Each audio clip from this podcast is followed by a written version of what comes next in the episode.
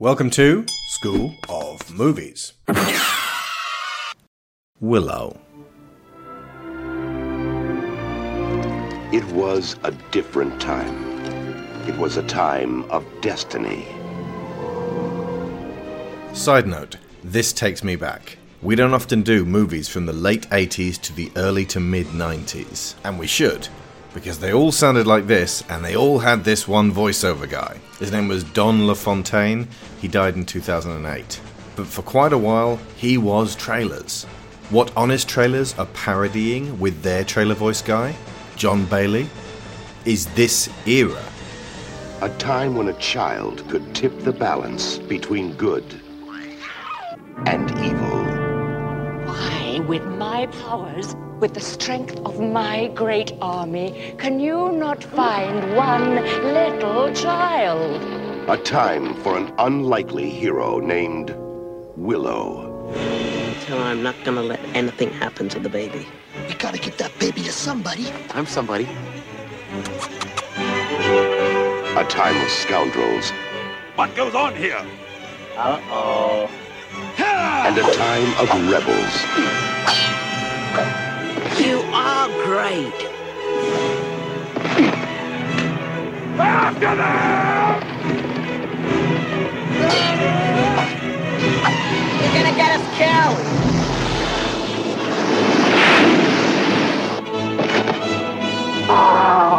You're a great warrior and a swordsman. And you're ten times bigger than I am, stupid. Find the child. Find the child. Ah! It was a time when courage could be found where you'd least expect it.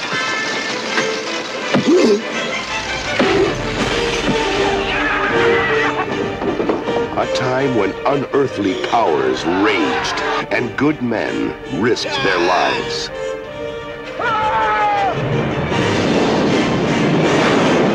A time of great adventure.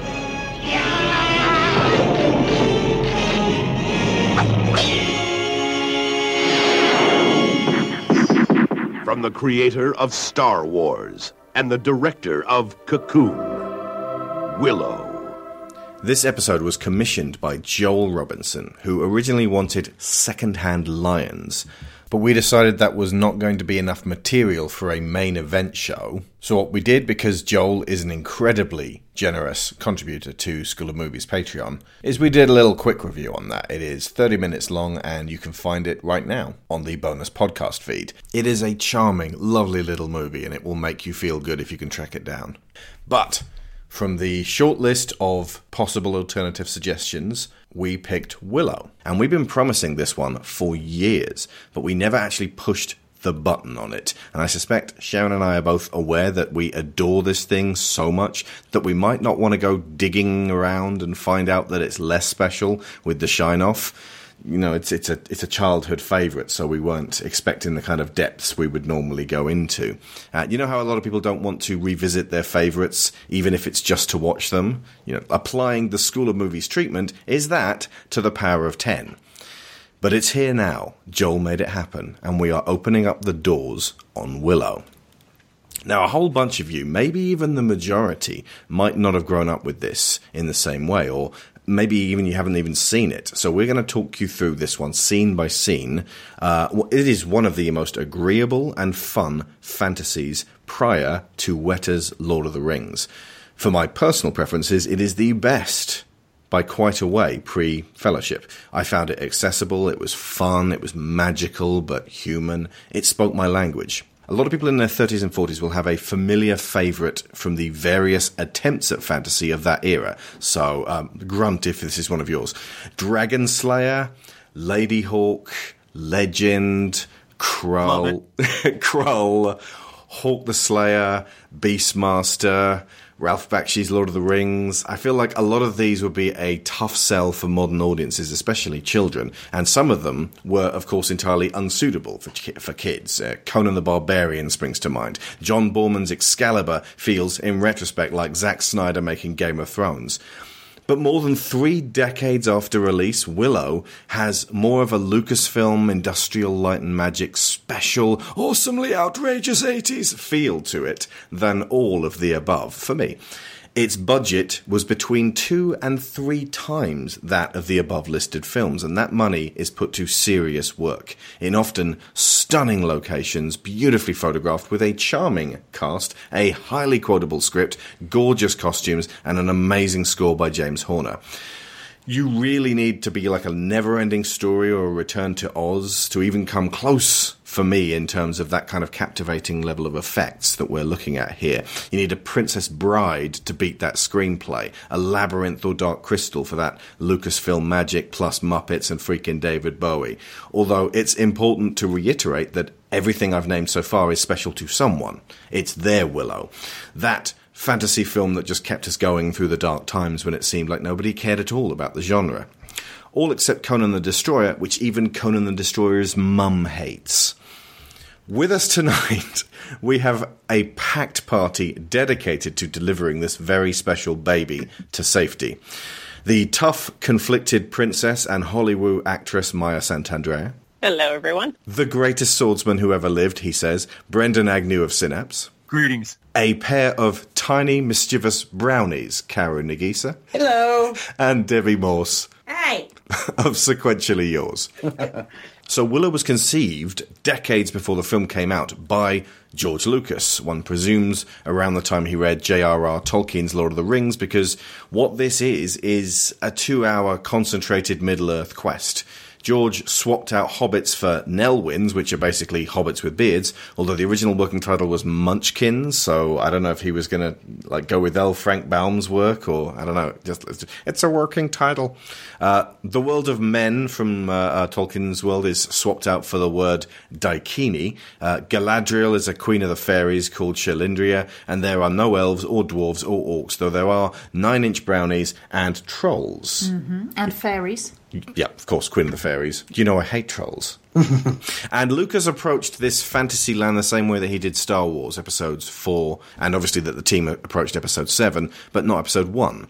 We begin in the midst of conflict and we find out very little about the specifics of why everyone is fighting. There's an evil queen, that's probably reason enough and we take the point of view of insignificant outsiders who don't matter in the long run, but are given important tasks that force them out into the world on a Joseph Campbell quest.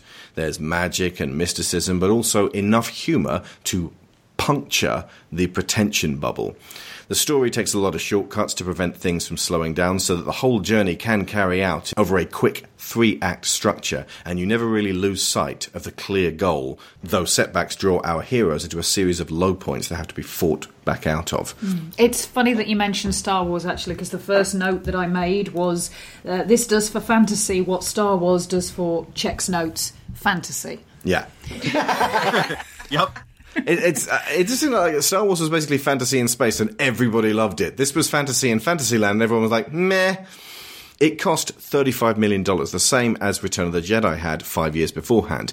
Now, the third Star Wars film was always going to make at least $475 million. But what stumps me to this day is how Willow made only $110 million. This had many elements that should have brought it success and popularity. If you look at the highest grossing pictures at the time, the one at the top of the top 10 list of 1988, even at this advanced stage of a decade of pioneering effects blockbusters, it was a simple road trip drama, Rain Man, which topped the charts. Tom Cruise was heading up the star system at the time, and notably his other drama, Cocktail, came in at number 9 on that list. That might have felt like a bit of a burn to his Top Gun co-star Val Kilmer just two years after Maverick hit the big time. In fact, they started filming in 1986, so that he came fresh off of Top Gun mm. and straight into Willow. Yeah. Uh, Who Framed Roger Rabbit was second on this list of 10 with its amazing blend of animation and live action and Bob Zemeckis on top form. Then came comedies like Coming to America and Big and Crocodile Dundee 2 Die Hard was in there, changing the face and body of the action hero, and then there were the oddballs like The Naked Gun and Beetlejuice. But behind Tim Burton's weird ghost pervert picture at number 10, Willow made a spot somewhere in the low teens. We might be able to work out why tonight, but I don't think we have to. cinema was in a transitionary state, and as the low returns for all of the above fantasies that I just mentioned, it indicates that this was a genre adults adults in particular did not want to embrace. You know, in fact, most studios wouldn't back this production because they were convinced this was the case. Like, adults aren't going to want to come see this. We watched Starman today, by the way, and it's the entire flip side.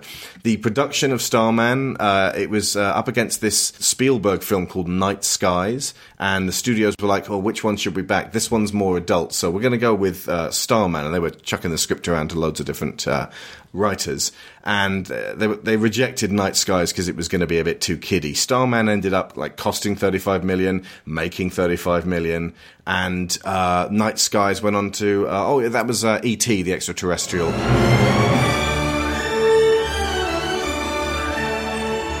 Highest grossing film of 1982. Uh, and uh, yeah, one executive was heard to say, We were wrong on that one. Another executive was heard to say, shit. Yeah. An episode on ET is coming very soon, folks, as our Spielberg season continues. But it almost feels like if Spielberg had directed this, it might have done better because Ron Howard was he'd done Cocoon and a couple of other things, but he was basically transitioning from being Ron Howard the actor to Ron Howard the director. I do feel like a big element of why the brakes were on this was because there were no, other than Lucasfilm itself, there were no huge names attached to it. Kilmer was a co star, Joanne Whalley was virtually unheard of at this stage. Uh, apart from maybe Jean Marsh was probably the, the best known, and that was for theatre. a bunch of uh, British dramas. You know, upstairs, downstairs. She was very briefly a Doctor Who companion, yeah. Absolutely. And, and we lost most of it. We lost most of that uh, storyline. we were also um, getting a lot of would-be Star Warses during this decade. Um, we talked before starting recording about uh, Terminator Dark Fate and like, you know, souring the well in certain ways. And I think that audiences were just kind of getting sick of Star Wars knockoffs hmm. because there'd been just so many either in space or fantasy versions. And there'd just been like a bunch of kind of like really bad crap in the genre for the past five or six years. Yeah. And so I think they just kind of passed this up. It's like, yeah, we don't need this. Let's let's go for like more grounded stuff like Rain Man or more realistic action heroes like Die Hard. Hmm. people get get their fill of you know certain genres and you know you the the studios need to learn that hey that needs to take a rest for a while. Like mm-hmm. people only want so many of so many fantasy movies or so many vampire movies or whatever it happens to be and let them you know let them let them rest for a bit. Yeah. I I think the um, the perception that fantasy movies were kind of creaky and not for grown-ups was another thing. Like, I don't want to go into this one; it's for kids. So adults would stay away, and um, it, like I don't know why kids couldn't just.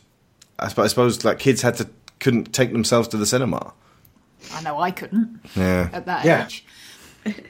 My parents just dropped me off at the cinema and left.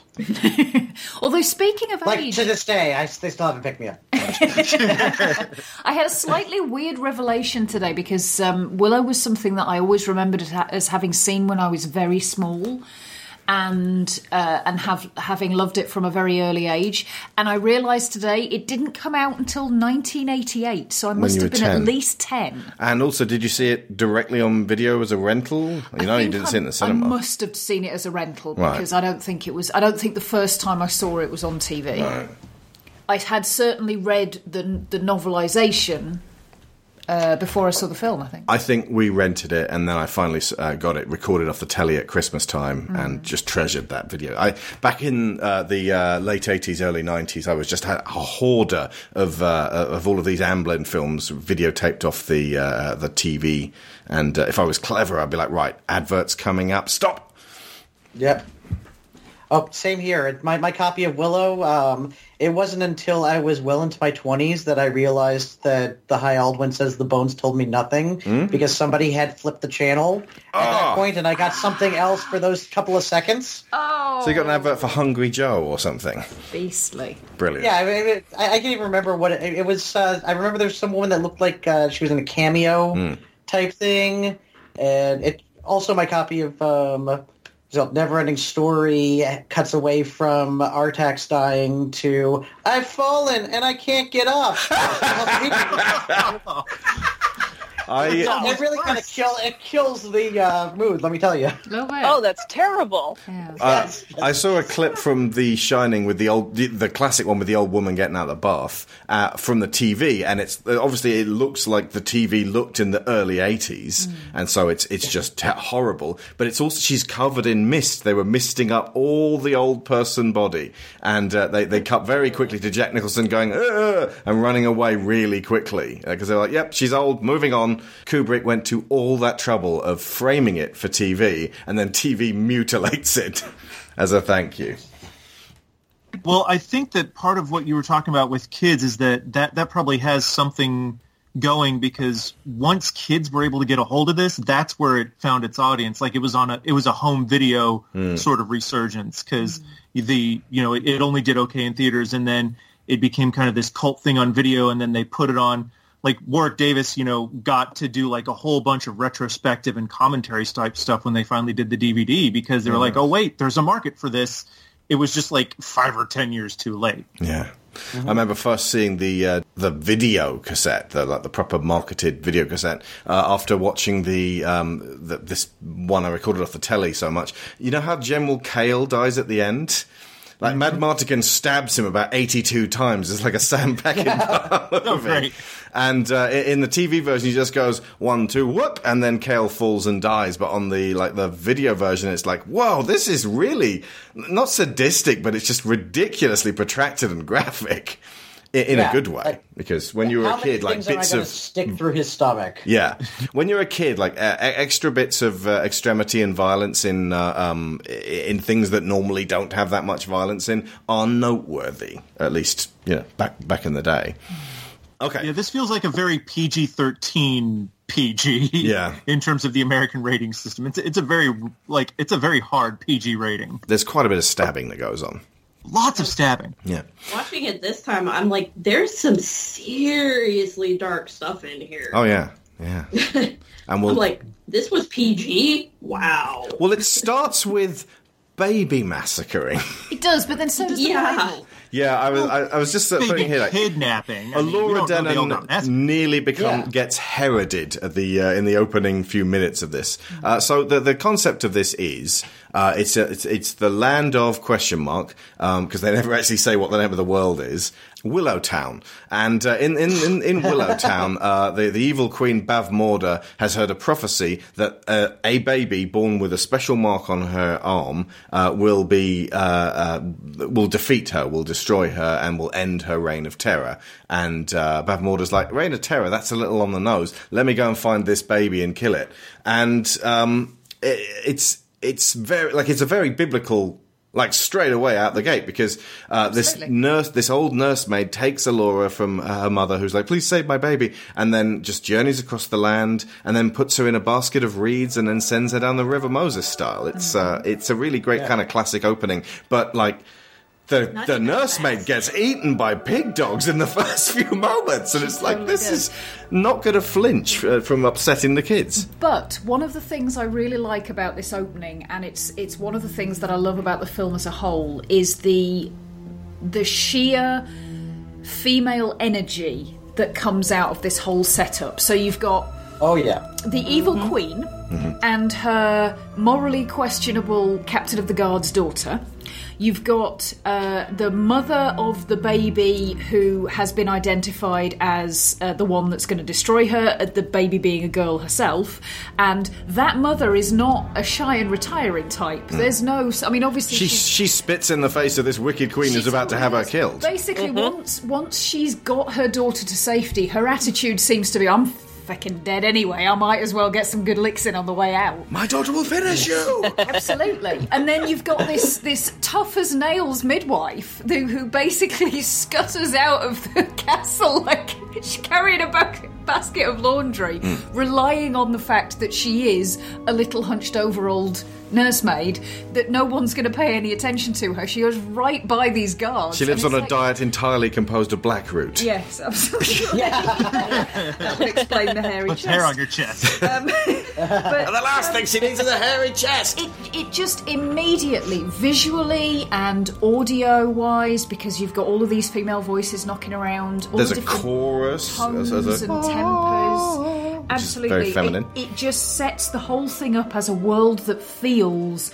matriarchal Hmm. and. Uh, you know, Bechdel test, forget about it for this. There's so many interactions between women, and there are women with great power coming up further down the line as well.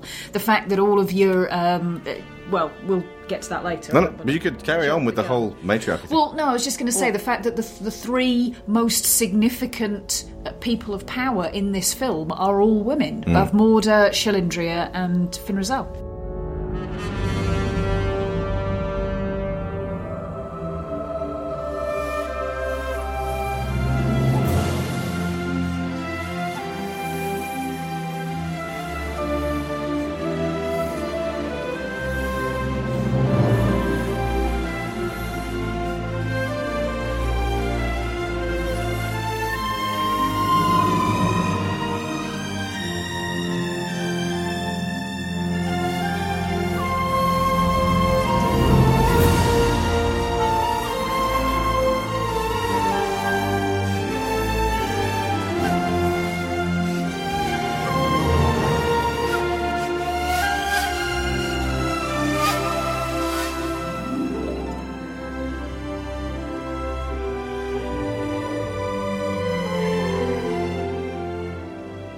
Not only that, but the fact that because a baby is a central figure in this, it requires the men to be very maternal as you know, as in terms of stereotypical gender roles of this baby.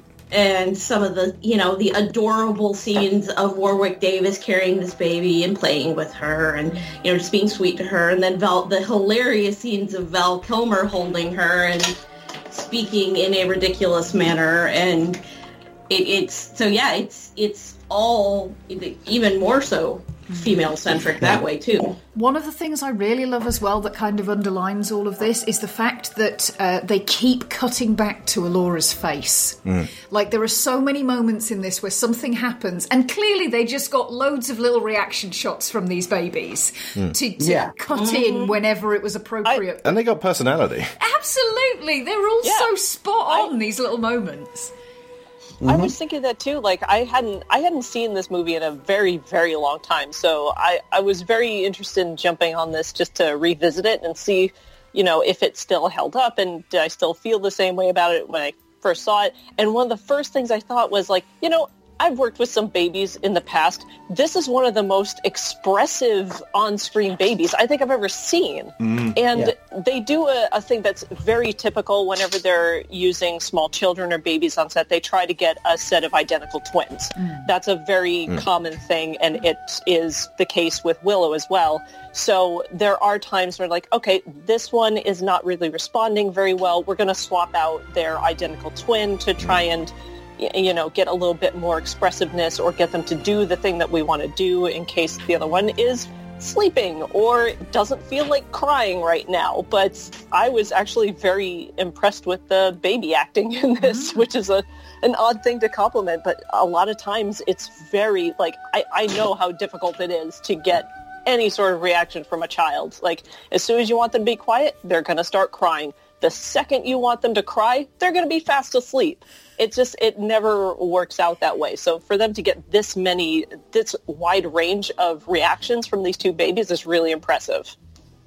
The other thing that really struck me going back to this is, you know, you mentioned Alex that it's it's very biblical and it is. It's you know, it's it's Herod and Jesus and it's also Moses, but it's it's a girl. Hmm. And the 80s were a very sort of regressive, going back to a lot of sort of toxic masculinity and more, you know, more conservative things. And you, you had a lot of like cultural regression and a lot of the movies of the 80s really like reflect that. Whereas this, it's, it's all about these dynastic female powers and families struggling for either um, like control through politics or through magic or both and you have the savior as a girl and then willow like it's it's not about you know him becoming a, a swordsman it's about him being the best dad who was ever a supporting dad so that he can so that he can do supportive nurturing dad things like that's his Uh-huh. superpowers is being like a, a nurturing nice dad and Yeah. it's it's so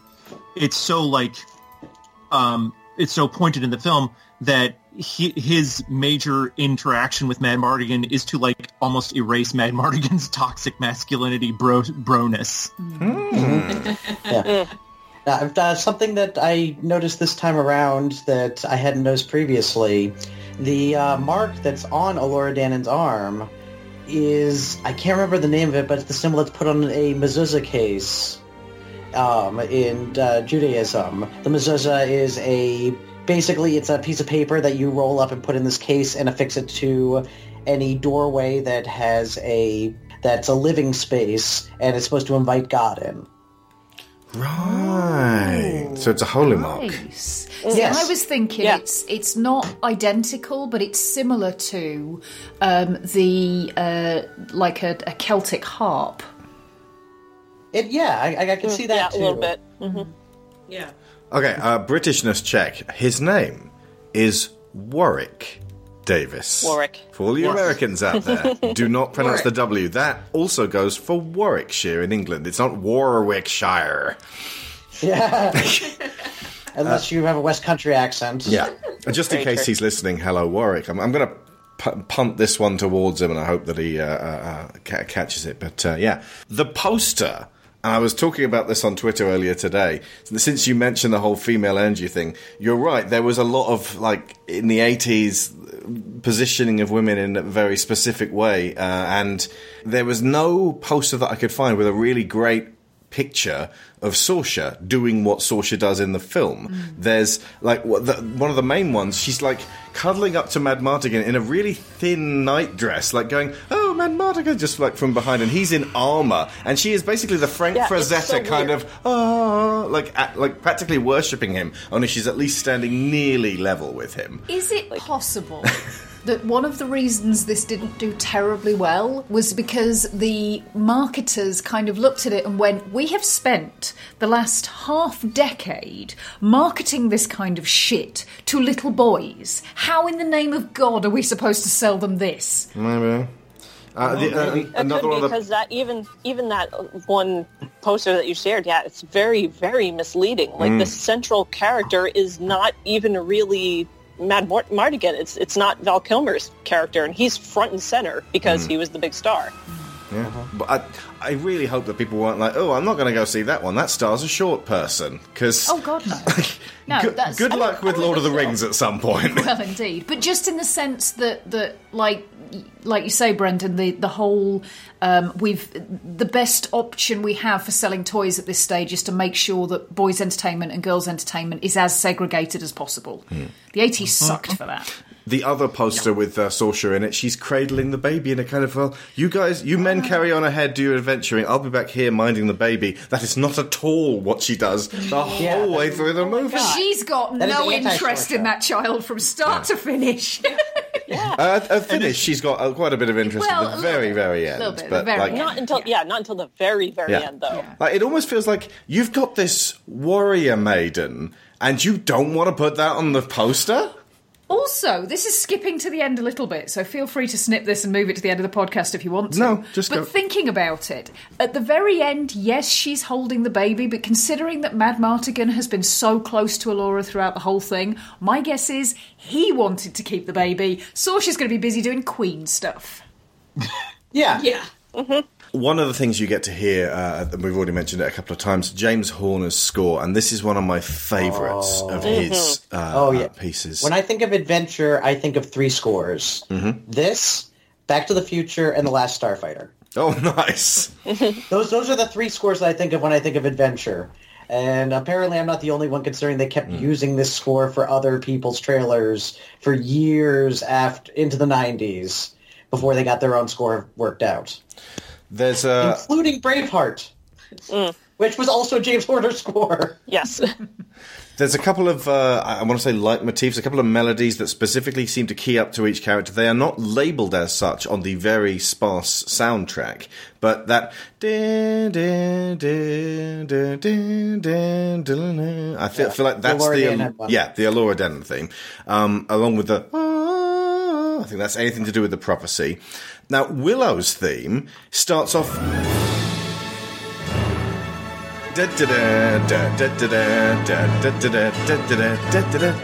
but throughout my life, I'm like, that bit isn't Willow's theme. Willow's is da da da da da da da da da da da. That's it. That's the next part of uh, Willow's theme. Every time that adventure theme plays, that's Mad Martigan. It even plays at the be- uh, beginning when he first gets uh, Elora Danan and goes, "If I only had a little girl," and it just plays a little flute version of. It's like he's I lying. someone important in my life. A daughter, perhaps. I might have a reason to go on living. Oh, the dialogue in this is amazing. So James Horner is now sadly no longer with us, but this is always in my rotation of uh, uh, fantasy soundtracks to listen to. It's it's it's not a Lord of the Rings, but it definitely paved the way. Well, is this the originator of the da da da da thing that he used for literally the entire rest of his composing Do you mean the bit in? Avatar that na-na-na-na? or or like any time there's a, a bad thing is happening, you know, it's always the da da da da. It's in Mask of. Zorro. It's in it, it's it, it's somewhere in every single like it's his favorite little. And I, I don't know if it's like something he got from Wagner or some other classical piece of music that he's kind of referencing, but Mm. it's it's very much the oh no Nockmaar shit's happening. Yeah, I think Somebody what, Sonata number three, he took uh, the Mad Mart, the Willow theme, but that's really the Mad Martigan theme. I know that he got that one. I don't know about the da da da da. he wouldn't. Uh, it goes overdrive at near, near the end when General Kael's really winning. It goes. diddle-da, diddle-da, diddle-da. Da. What I'm playing you here is a sad moment from Avatar, which totally has that. diddle-da. It's also in the Mask of Zorro. Like it, it's, he's not unknown to take bits of like uh, classical music and just sort of work them into his scores. That uh, the ballet piece from 2001 is also at the beginning of Aliens. Yeah. Okay. There's an, another couple of technical people to uh, uh, give a wink and a nod to. Uh, Adrian Biddle, uh, who, speaking of aliens, was the uh, DP on that. Uh, brought in, if you remember, after the original DP lit the Queen's lair so brightly you could see every nook and crevice. And uh, James Cameron was, Get the fuck off my set! Um, uh, so yeah, Adrian Biddle came along and made everything look great, and uh, very notably, we've also uh, talked about his um, compositions in The Mummy, which he did, And Princess Bride. and The Princess Bride, which has got to be coming soon, surely. It is, and don't call me Shirley. But yeah, no, I, I'm, I'm starting to get a real warmth for certain uh, uh, DPs. Whenever I see uh, Dean Cundey, I'm like, yes, Halloween and Back to the Future. And Uh-huh. uh, as I get older, I'm appreciating really, you know, beautiful grain retaining Blu-rays that look very cinematic. And so when uh, you know certain cinematographers keep popping back up again, uh, I'm like, ah, well, this will explain why it looks so great. Um, and also, there's Phil Tippett. Phil, all you had to do was control the f- trolls, Phil, and you got trolls in the goddamn kitchen. Uh, yeah, some absolutely fantastic uh, um, uh, animatronic and uh, creature work, including uh, Dennis Muren as well, who's that uh, guy who worked in Empire Strikes Back and with that sort of mane of silver hair and, and huge glasses. He's becoming an owl. And um, yeah, just just some real like Lucasfilm veterans. People who had already made masterpieces were just coming back to just sort of lend their uh, talents here, and it's like I said, it, this cost so much more than any other fantasy. So it's almost like, why didn't people turn up? Because when, when money gets spent on a modern day blockbuster, that's the story. Oh, this production, all this money got spent. And everyone just turns up to see where that money went. You know? Yeah. one technical person I'd like to mention here that you haven't yet Mhm. is uh, conceptual art Moebius. Jean Oh, Giraud. seriously? I did not know that. Yeah. Yeah, it, it, I didn't notice it until literally last night, and I've seen this movie countless times. But now that I'm looking, I'm like I'm thinking of Bavmorda's um, uh, ritual room, specifically that uh, the walking thingamabob. Oh with yeah, the, yeah. that that is so Moebius now that I'm thinking about it, or you know, just little bits here and there that yeah, I can definitely see his influence all over this damn movie. And we meet a couple. definitely see I think even especially just watching it this time like Lucas's influence is all over this Oh, film yeah, like yeah. down to really little things like just going back to the music for a second there were times where I was thinking the Ewoks theme Mhm. like and you know this is this is post Return of the Jedi but there are little bits of music that sound very reminiscent of Hmm. the Ewoks especially any of the Endor scenes from Return of the Jedi and uh, one thing that kept coming up that I was like, oh my God, George, what what is it with you and the wipes? Oh my Mm. God. So- there are so many wipes. And I was like, oh my God, that is just, that's just George. That's just uh, George Lucas, a hundred percent. And it was just so funny to me. Every time I saw them, I, I wrote in my notes, oh my God, the wipes. Oh my God, there are so many. And it was just hilarious to me. Something I never would have noticed before. This was an old transitionary way of uh, uh, moving things on in the serials that he used to watch. But now, if any filmmaker or editor uses a wipe, they're doing Lucas now. Lucas. They're doing yeah. Lucas, And absolutely. You're absolutely right about the little musical riffs as well. The um, the music that the band plays at the village fair is it, it kind of makes the whole village look like an extended version of the Ewoks, except with clothes. Yeah. Well, I mean, Yeah. there were there were over two hundred short actors in this film, specifically in the Nelwyn Oh village. yeah, there's So- going to be a lot of overlap Yeah. with the ones who were in Basically, we were seeing Ewoks out of the bear costumes and in, into Which sort is of medieval fantastic garb. because I mean, if you if you think about it, like how many acting opportunities were there really Yeah. at this time point for little people? Like I just kept thinking that, like what a what an interesting, like pro- oddly like progressive Hmm. way to cast your movie to have all of these roles for very powerful women characters, but also a ton, a huge cast of little people, Right. and and how many times would they have the opportunity to show their faces like this and not be in a bear costume or a, a double for a child or something like that, you know, where you could actually see their acting and see their performance. And I was watching some of them um, when when they do the village scenes. Some of the even the like the extras performances here, they're so great. They're fantastic. good. They're Uh-huh. wonderful. Yeah.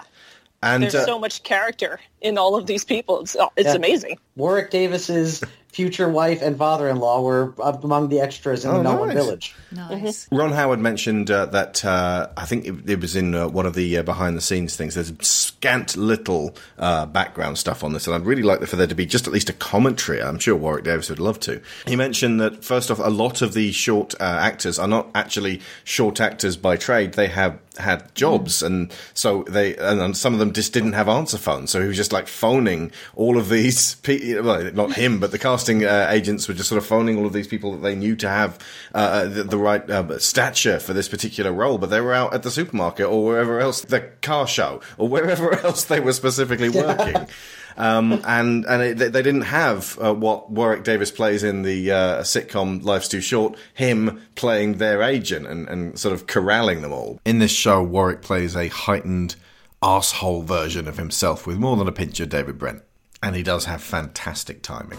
We want to talk to you. Ah, um, have you made an appointment? Because uh, I've got a lot of meetings this afternoon, haven't I? No, you haven't. Are you sure? Just check again. No, definitely not. You've got nothing. Nothing's going on. Phone hasn't rang for weeks. Thanks for your help. Seems like I can squeeze you in.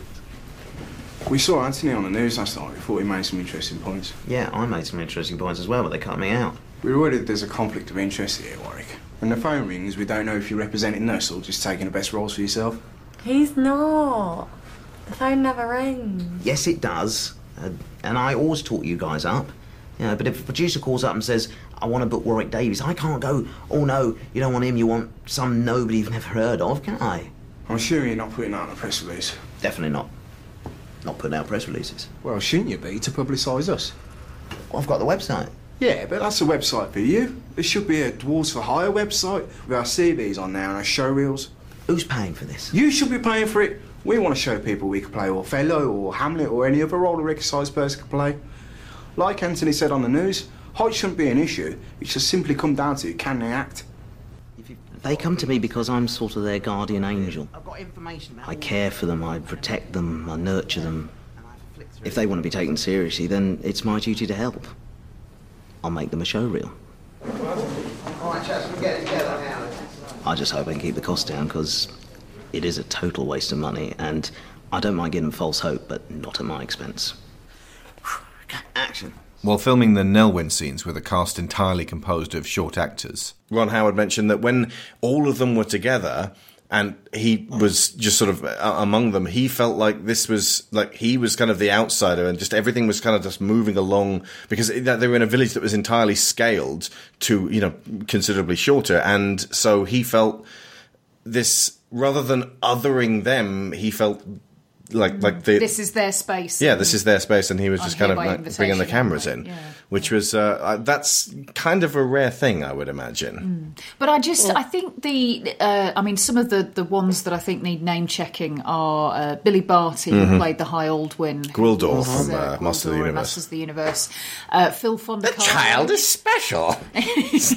Sorry, Phil Fondacaro. Uh, Phil Fondacaro, who played, uh, who plays the, um, the the best warrior in the village, Vohnkar. Vohnkar. He, We've um, already commended his acting in Troll in our original He Troll was and That's Troll. exactly what I was Double. thinking of. Such a good performance. I actually uh-huh. wished Vohnkar had more to do in this. It's Yeah. quite a small role, but he is so good.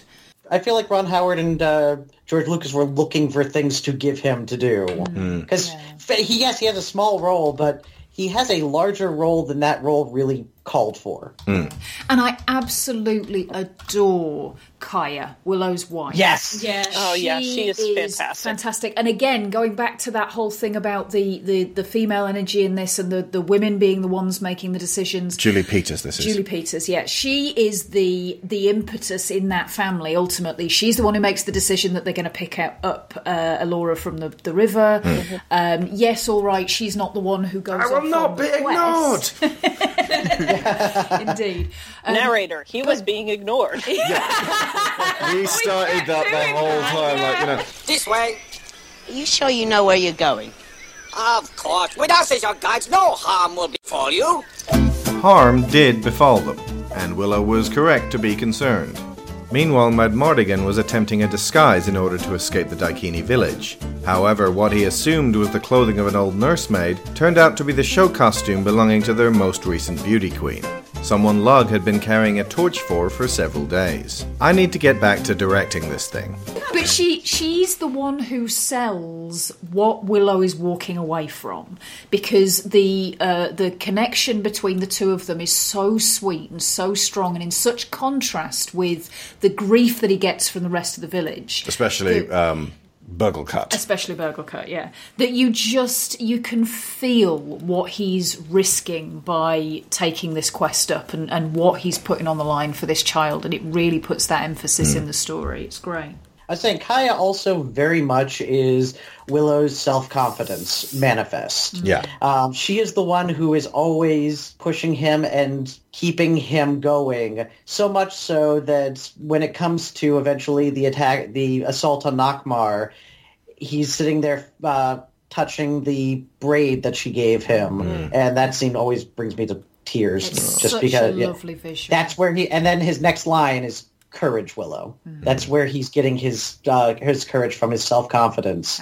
And considering that the whole movie is about him kind of embodying that confidence, it, it's it's she's a a vital part of that. And that's especially appropriate given that what he's dealing with there is trolls who will skin you alive and take your face off. yes, Um, yeah. uh, Willow is three things in this order: father, farmer, sorcerer. Mm-hmm. And father, father slash husband. Yeah. And, And so the that is sorcerer has been put him. on hold for a long time. Uh-huh. Their chemistry is really impressive when you remember that Warwick Davis was 17 when he made this movie, so Yeah. he's basically acting across someone who's almost twice his age. And the, I mean, he he was basically picked out once George saw him for Return of the Jedi. I was like, well, I need some stuff for that kid to do because that kid's awesome. But I didn't even know until like decades because I watched this movie when I was a kid, like a lot of other kids do. It was just like, oh yeah, no, he's just he's their dad and doing dad things. It's like, wait a minute, you know, having to reprocess this once I came back to it as an adult. This is a 17 year old kid hmm. who's been in a few other movies, but he's having to carry an entire film in a genre where short actors basically don't ever get to be stars. And he's having to do things where he's acting, you know, 10 to 15 years older than he really is. Like, I- I don't think Warwick Davis gets nearly enough credit even among people who kind of recognize his talents because Mm. the dude has some chops. He really really does. I did not realize he was that young. That's Yeah. crazy. like it's crazy to think about. Yeah, like that's how accomplished must he have been as an actor, even at that point, to be able to pull off something like that, where he does act much older than he than he really was at that time. I, I had no idea. I never would have thought he was that young. I love it. He's such a cranky old dad. He's like, no, we're not, we're not going to adopt any of these He's so kittens. Stop he's it. so he's so put upon. Like, don't you fall in love with her? Mm. Don't you fall in love with her? Don't do it. He was he was one of those kids like um, uh, Fred Savage, who always, as a kid, played an adult, basically, Yeah. in a kid's body. Kind of had an old soul sort of feel to them. Mm. Yeah. Yeah. Yeah. But so much of the movie is just resting upon him. Like, if this guy comes off as irritating, your movie falls apart. Like, if, Yeah, if he's a like sad sack, it doesn't work. If he's just generally kind of boring, it doesn't work. So that that he's just spicy enough to be like. Uh, like oh, like it- he's got a lot of Samwise Gamgee in him, Mm. but he's also been given the tasks of Frodo, and there's a little bit of Luke Skywalker in there. There's there's enough of a mix of different archetypes of characters we've seen elsewhere to propel him forward, and then externalize some of that in in his companions like uh, Mad Martigan and the Brownies. Um, so he's like uh, he's all four hobbits on, on their own to begin with to the point where when he and his friends are all out like trying to deliver the baby and then the other Nelwyns go home and it's just him and his best friend Meegosh and then they deliver the baby to Mad Martigan and then uh, we'll come back to the actual crossroads bit in a second but this is just like how great Warwick Davis is. They wake up the next morning and and uh, Frodo, Frodo and Willow's like, "I'm just going to be hitting the road. Uh, you need you need probably need to go home and just you know uh, uh, you you'll be okay, uh, Meegosh." And Meegosh is like, "Home? Oh, uh, you gonna be okay?" And like Meegosh is like, "Yep, this is fine. I'm up out this bitch. Peace." It's like, dude, the like.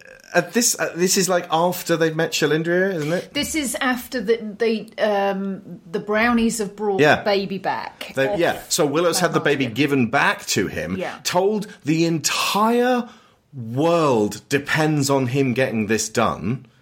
And Meegosh is like, well, oof, oh, is that the time? And he is just gone. and like, basically, he's Willow's Sam. Uh, but like, Willow has to be his own Sam because Meegosh is like just out of here straight away. That's that's kind of like they, they make that scene really quick because you need that someone cares about him like Meegosh, but they can't just kill Meegosh. But at the same time, they can't have them have Meegosh want to stay with Willow and Willow sneak away. It's just like you go take care of yourself. Bye. The isolation is important. The fact that Willow is it, it, one of the fundamental elements of how his character is introduced is his lack of confidence in himself, Mm. and that he is putting that lack of confidence aside because there is a baby to save Mm. is fundamental to what gets him out on this quest in the first place. Mm. So I think the the uh, the wanting um, sending Meegosh home. I mean, ultimately, he's he's kind of trying to uh, not pass on the responsibility necessarily, but limit his responsibility at every available opportunity. Yeah, Frodo tried to do that as well. Exactly. We will take the baby as far as the crossroads. Okay, that didn't work. Okay, so we'll take the baby as far as the inn. Okay, well that didn't work. So let's take the baby as far as the lake, and then Fin Raziel can take over. Oh no, that's not going to work either. So it's it's Again, Frodo did that as well. We'll just get I the ring to. Rivendell. Yeah, yeah. But the point is that Frodo had friends who would not give up on him, and Meegosh was not one of those dudes. Sorry, Meegosh. But uh, like, it, it's fine because it it paves the way for some really great other characters. But uh, it, like, yeah, this is uh, that requires thus Willow to be all four hobbits at once. Indeed. Also, I would say that to a degree, Meegosh is not the most competent Nelwyn in the business. Hmm. And uh, if Willow has a baby to look after, he really doesn't want to have to be taking care of Meegosh as well. Yeah. So, just to help people who haven't seen the film yet uh, uh, through to where we are, uh, the the, um, the Moses basket washes up uh, the um, the Shire of the uh, Nelwyns. The Nelwyn village. the Nelwyn village, uh, and uh, uh, Willow's kids are like, "We we gotta keep that baby." And then this uh, a festival of uh, d- um, Nelwyns takes place, and Willow's doing his crap magic tricks, uh, including one like the, the bit where he like puts the flaming arrow through that arm thing. I still can't work out how. I was going to say, uh, Warwick That was Davis did those tricks for real. Yeah. He was actually um, a little bit trained in sleight of hand magic. Yeah. So the, the rings trick and the, the thing with the log, he Yeah. does that actually. And there's a very important disappearing pig trick. Remember that for later. But uh, it's it's in amongst everything else, so you kind of forget about it. Especially because Willow gets embarrassed by the pig reappearing and uh, kind of ruining his act, which you laugh at. So they, they kind of hid a key thing in, in a joke there. So that's uh, Which- neat. I, I want to take two seconds here and just point out that, quite frankly, his ditch was perfect. Like the fact that the pig happened to show up Hmm. is just yeah, is just the uh, risk of working with live animals. Well, but yeah. you know what? Nobody saw that pig go under that table. Yeah. At all. Until it Absolutely, moved. yeah. Yes, indeed. Yeah. Totally predicted the pig at that point. You could see it a mile off, matey. Don't you put one over on me. No, no way, Piggy Wiggy. Don't know if you do the last line, but it could, you know. Piggy Wiggy Wiggy Wiggy Wiggy. Here's another- perfect. Just, It was. just work on his prestige. Here's another thing that I really like about this whole festival, and again, going against kind of traditional fantasy tropes. I think a lot of times you don't really see this in, especially in something like Lord of the Rings, or even when I was watching it, I was thinking of Dragon Age.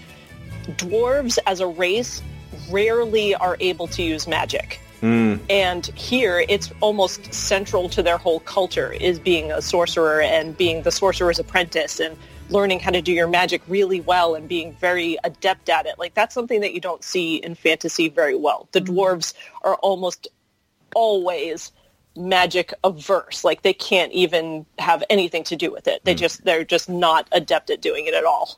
But there is an allusion to the fact that uh, the Nelwyn are basically a blend of Tolkien-esque dwarves and hobbits, or I think they, do they call them halflings in um, Yes. Dungeons and Dragons? Yeah. Um, but they. Uh, there's a comment that Burglekutt makes when Willow's trying to plough his field without interruption, and he says that he's going to have his land, and Willow will end up You're working gonna in the end mines. working in the mines. Which is Boys. so so clearly they are miners too, but they don't like it. Yeah. Yeah. You can understand mining's a really rough job. It's very dangerous, yes. Mm-hmm. But uh, at this ceremony, uh, Willow uh, tries to uh, be the uh, new apprentice for the High Aldwin, who's like uh, a rare wizard. so there is some magic uh, amongst the Nelwyns. yeah, I feel like the High Aldwin is is sort of the. I mean, Burglekutt is the mayor or something like that. So I feel like he's their secular leader, and the High Aldwin's like their shaman. Chief type. Chirpa and Logray. Yeah, Yeah. exactly. Okay.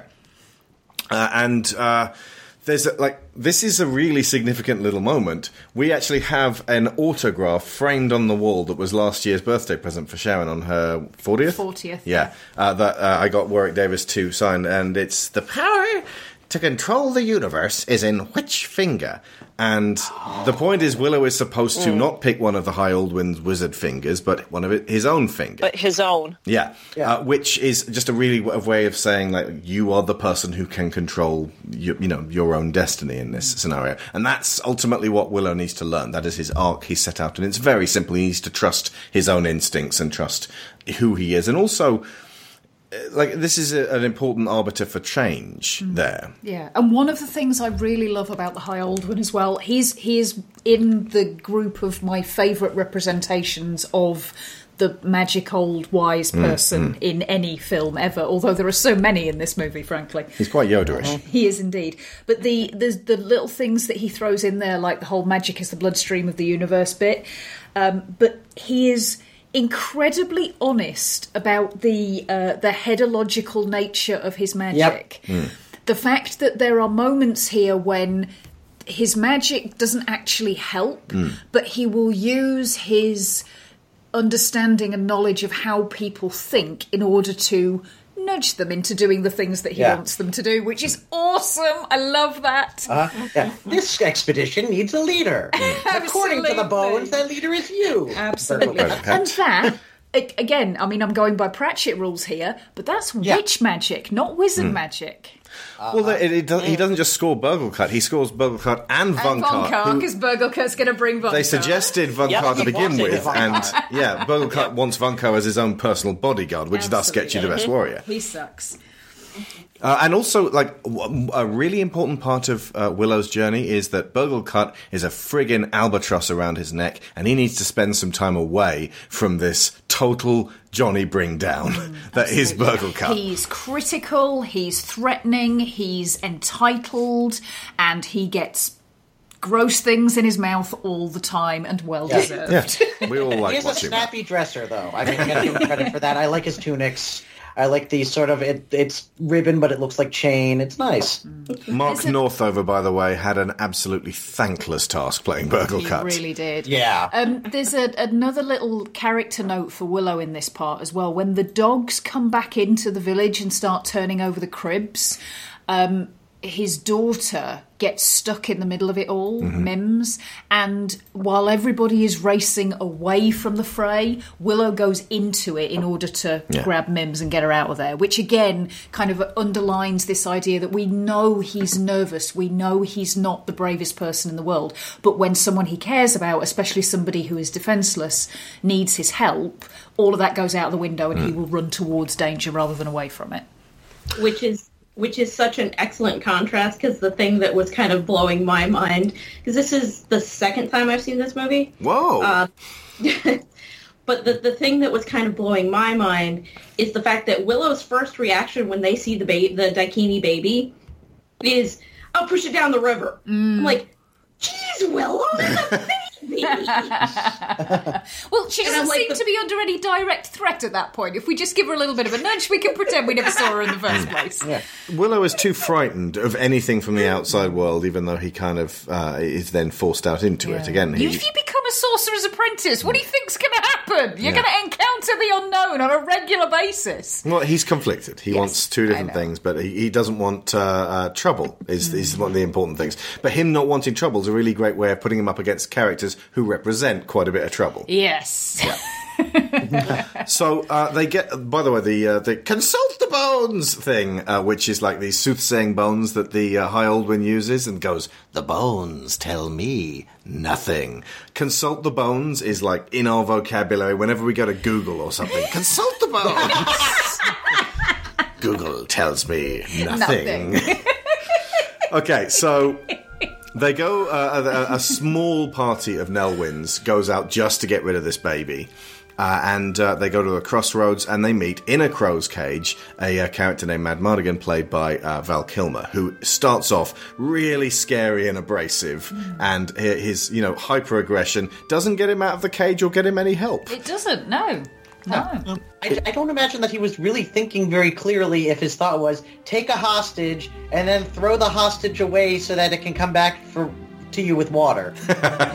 like there's a bunch of other people there. Take the hostage and demand somebody else bring the water. Yeah. There are so many moments. Mad in Mardigan's this not a that- great tactician, No, even if he's a good swordsman. Yeah, his his uh, approaches to things always seem to be: if I'm really, really sarcastic at this point, I'll get what I want. Really? What if you just call him a really nasty thing? Then Absolutely. it'll happen. If I'm really horrible to people, I'll I'll get my desires. Yeah. You didn't think that through, did you? Now, I attribute the Han Solo effect to uh, um, uh, Val Kilmer here, insofar as if you had uh, Star Wars Episode 4 A New Hope without Han Solo, without that, and at least also without uh, Princess Leia's, you know, later attitude once she gets out of her cell of being very abrasive and sort of brushing things off and being quite sarcastic and snappy as well. So I want to get this big walking carpet out of my way. Um, unless you had someone like that in Star Wars, the whole thing comes off as too po-faced and he's not the Han Solo character here, I pointed out to Sharon, he doesn't even have a Chewie. His Chewie hates him. Yeah, he totally does. He t- his Chewy went off to do something more important because Yeah. he was sick of hanging around with this Johnny Bringdown. Which shows that, like, you know, you, you get in a very short order. This very simple, straightforward character is a scumbag. Mm-hmm. And at the same time, he's also charming and funny. And charming, funny scumbags are gold on screen. They really are. And again, I, I said about the dialogue in this is amazing. So much of this is down to what they give Val Kilmer, but it's not just the, the one liners that he has. Um, the the interaction that he has with the other characters, particularly Airk, are what gives you the the um, multidimensionality of this character because what he presents, and this is part of why I adore him and part of what I find so fascinating about him, what he presents is a very superficial version of the greatest swordsman who ever lived. And it's all the little asides with Airk that tell you what his backstory is and give you these little hints about how the hell he ended up in that cage in the first place, what he's been through that got him to that point, hmm. and that makes his character arc feel a lot deeper and a lot broader than you actually than what you see on the screen. What you see on the screen is not huge, but because you get these hints at the depth that's behind it, it feels a lot bigger than it is. Oh yeah, this is one of my favorite movie scenes of all time because of that. And um, I, I, I wrote an essay on it on my old blog, and I think I sent it to you years ago before I had even been on School of Movies even once. Oh, nice. Uh, when you were first talking about doing this. That's how long we've been talking about doing this. Yeah. You see why sometimes it pays to just come along, pay us to just do it. Just stop talking about it and do it. Okay, okay. Yeah, now we'll you have it. no excuse. Somebody's paying you to do it. Get it Exactly. done. Yeah. One of the things I love about this is that one word gives us everything we know, and it's the word remember. Mm-hmm. Airk says to Mad Martigan, "I still, I still serve Galladoorn. You serve nobody. Remember?" And you can tell at that moment he is throwing Mad Martigan's words back at him. Mm-hmm. That years ago or whenever ago, Mad Martigan said something snarky about "You serve Galladoorn. I serve nobody." Remember? And at that point, I knew between that and the rest of the conversation, I knew his backstory. And I last night I actually looked it up to find out what you know his canon backstory is that they didn't put in the movie, but they were planning on it. Mm-hmm. And I was damn close. Uh huh. What's the backstory? Basically, Mad Martigan was uh, sleeping with a visiting Eastern princess, and when they got caught, you know, him being just a regular soldier, it was very bad. He got put in prison. He got the option to uh, fight for his honor, essentially, and instead he deserted and basically told saw Airk on the way out and told him, "Fuck this! I'm not doing. You know, this isn't worth it to me." And then he went on to become a mercenary. And Airk is a character. He can forgive screwing around with a woman. He can forgive getting caught. He can forgive making a mistake. He cannot forgive disloyalty. That's the one thing about this character that is consistent that he cannot forgive somebody who is not a crusader like he is. He can't forgive cowardice, basically. Yeah. To uh, set the scene, folks, uh, while they're standing beside the crow's cage for a whole night and a, a morning, um, a bunch of soldiers come by and they have still refused to let Mad Martigan out. No one, none of the soldiers are interested in letting Mad Martigan out. And one of the soldiers, who just happens to be Mad Martigan's best friend of old, Airk, uh, stops and starts talking to them, and then sees that Mad Martigan is there in the crow's cage, and uh, they have a sort of a back and forth. And it just seems like this army is going off. They've already been hit really, really hard by Queen Bavmorda's forces. This is this last contingent that are going to give everything they've got to try to take her down. But it seems like they're all going off to die. Mm. And this as well gives a little bit of a underpinning to what the movie as a whole thinks about this battle glory toxic obsession. Because the fact that Mad Martigan is kind of selling himself as the greatest swordsman who ever lived but when he talks about when they they can hear the the um the battalion coming and he's like oh it sounds about sounds like two or three hundred th- horses five or six wagons and And about, about a thousand fools. the cynicism in his voice is in direct conflict with what the greatest swordsman who ever lived Mm. should think about battle. Yeah. If you're good at something, never do it for free. Um, he reminds me a lot of Rick from The Mummy. yeah.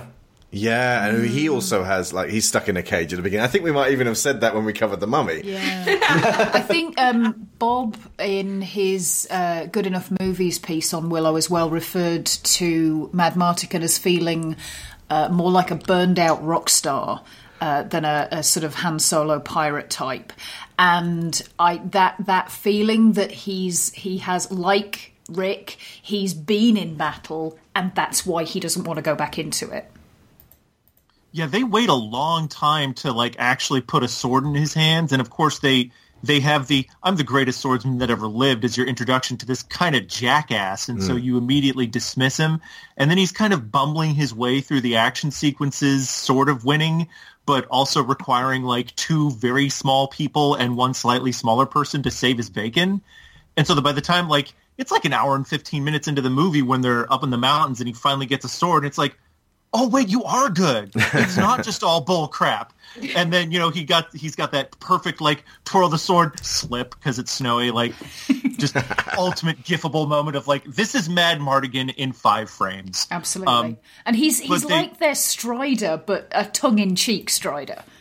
Oh yeah, he's he's very much like Boromir, Aragorn, and Han Solo all mashed together. Like there's there's so many characters that, like you were saying, Alex, is, is like okay, you're just all four hobbits. Okay, you're just this Star Wars person and that Star Wars person. Yeah. Like Sorsha is Faramir plus Eowyn, only she's got you know Darth Vader's redemption arc from Return of the Jedi. So it's very, I mean, but it all it, it's all like very much works. Mad Martigan! What'd you do this time? Nothing you wouldn't have done in my place. I always knew you'd end up in a crow's cage. Well, at least I'm not down there herding sheep. What are you doing this far north? The Nockmaar army destroyed Galladoorn. Castle? Bavmorda's troops are crushing everything inside. Well, come on, let me out of here, Airk. Give me a sword. I'll win this war for you. Mad Martigan. I still serve Galladoorn. You serve no one. Remember? Sit in your coffin and rot. Chow! Wait, Airk. You need me. I'll be around long after you're dead! When I get out of here, I'm gonna cut your head off and stick it on a pig pole!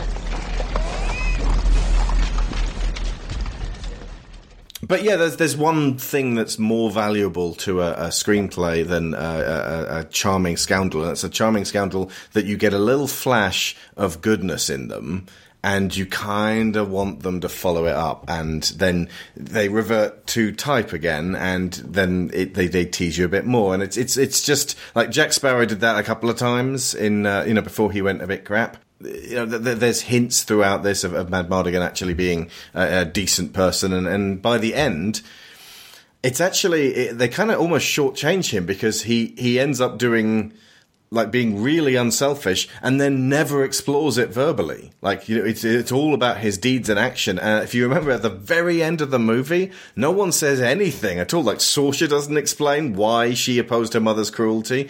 Mad Martigan doesn't say anything. And that, of course, was a product of its time and could never happen in a brand new Lucasfilm movie. What? Like Willow gets told, "Thank you. Here's a spellbook. Bye." It is very quick, the ending, but in a way, that kind of underpins the whole point with this because the, he doesn't get cookies. He he does the right thing because it's the right thing to do, Mm. and it's when he finally says. I serve the Nelwyn. It's so simple and so straightforward, and that for me is kind of the conclusion of his arc. Everything that he does after that is just clean up. I have to comment, and I I like the character of Sorsha, and um, I wanted to talk about her character. If you want me to put this later, go or for I it can now, say yeah. it now. Sorsha is uh, Um, the uh, flaming head daughter of Bavmorda, and there's a sorry, just let me just explain this one other bit. There's a deleted bit where uh, it turns out that Sorsha's father, the king, was frozen in a castle somewhere by Bavmorda, and she's been told as she grew up, your father was weak, and then she eventually finds her frozen father, and he like he gets thawed out at the end, so like that's him at the at the, the finale ceremony. But Yeah, the um, beardy guy. yeah, it became kind of a choice between like you know my father and my mother, which ends up not being uh, what what Sorsha's doing. It's it's more just a case of well, you, you go for it, Debbie. over the course of the movie, you know, basically because of Mad Martigan, as she watches him and sees, you know, the fact that yeah, he's a scoundrel, but yet he's, you know, he's opted to stick with and protect this this little person and this baby and you know, clearly he's actually a good guy and you know, she kind of seems to take and you know kind of get a sense of okay i i like you know i like this i want to be a better person or whatever but i i do have to comment like i she is not very well written in the beginning because in the beginning she is very much comes up at least to me as just a henchwoman Wow. and they're that she's just and, and she's badass and I like that. But I don't get a lot of and, and nobody's giving her crap and all that kind of stuff. But until she starts to fall for Mad Martigan, I don't get a lot of personality from her. That is maybe- fascinating my because that's was total opposite to what I got. I've I have loved this Yeah. character for years, but for me, it's all she kind of. I think she thins out a little bit towards the end. Um, but for me, all of the the meat on her character is the um, is the fact that she's following her mother so blindly that she's heard all of this stuff her whole life about the the prophecy and and this is bad and it's going to take your mother down. And she's she's kind of it almost feels like she's trying to prove something and um and prove something whether to herself whether to her mother. And and as a result of that she's had to kind of reject any semblance of affection or, or can you know human companionship or any of that or at least that she's recognized she's not going to get any of that from her mother. So it's that kind of all feeds into how she then reacts to Mad Martigan later on. To me and that I, I'm it just is really really interesting how a personal perspective on a character can totally change how you interpret them I was going to say almost the exact same thing, Sharon. Like my impression towards the beginning was, even though mom like dunks on her relentlessly, Sorsha is so like she's so determined and so desperate to please her mother and to do the right thing. She's you know she constantly gets told that she's messing up, that she's not good enough, and she you know she's getting dunked on all the time. And then suddenly, uh, later on, this this guy comes along. She doesn't really like very much, but for once, she's actually getting complimented, and he actually sees something in her that maybe she didn't see in herself. And you know, uh, this is one person that actually has something nice to say to her, which is kind of sad, but it's kind of sweet. Also, like oh, She's very guy's unused to that affection and, and that Yeah, like very, soft words and any unused, kind of uh, romance at no, all.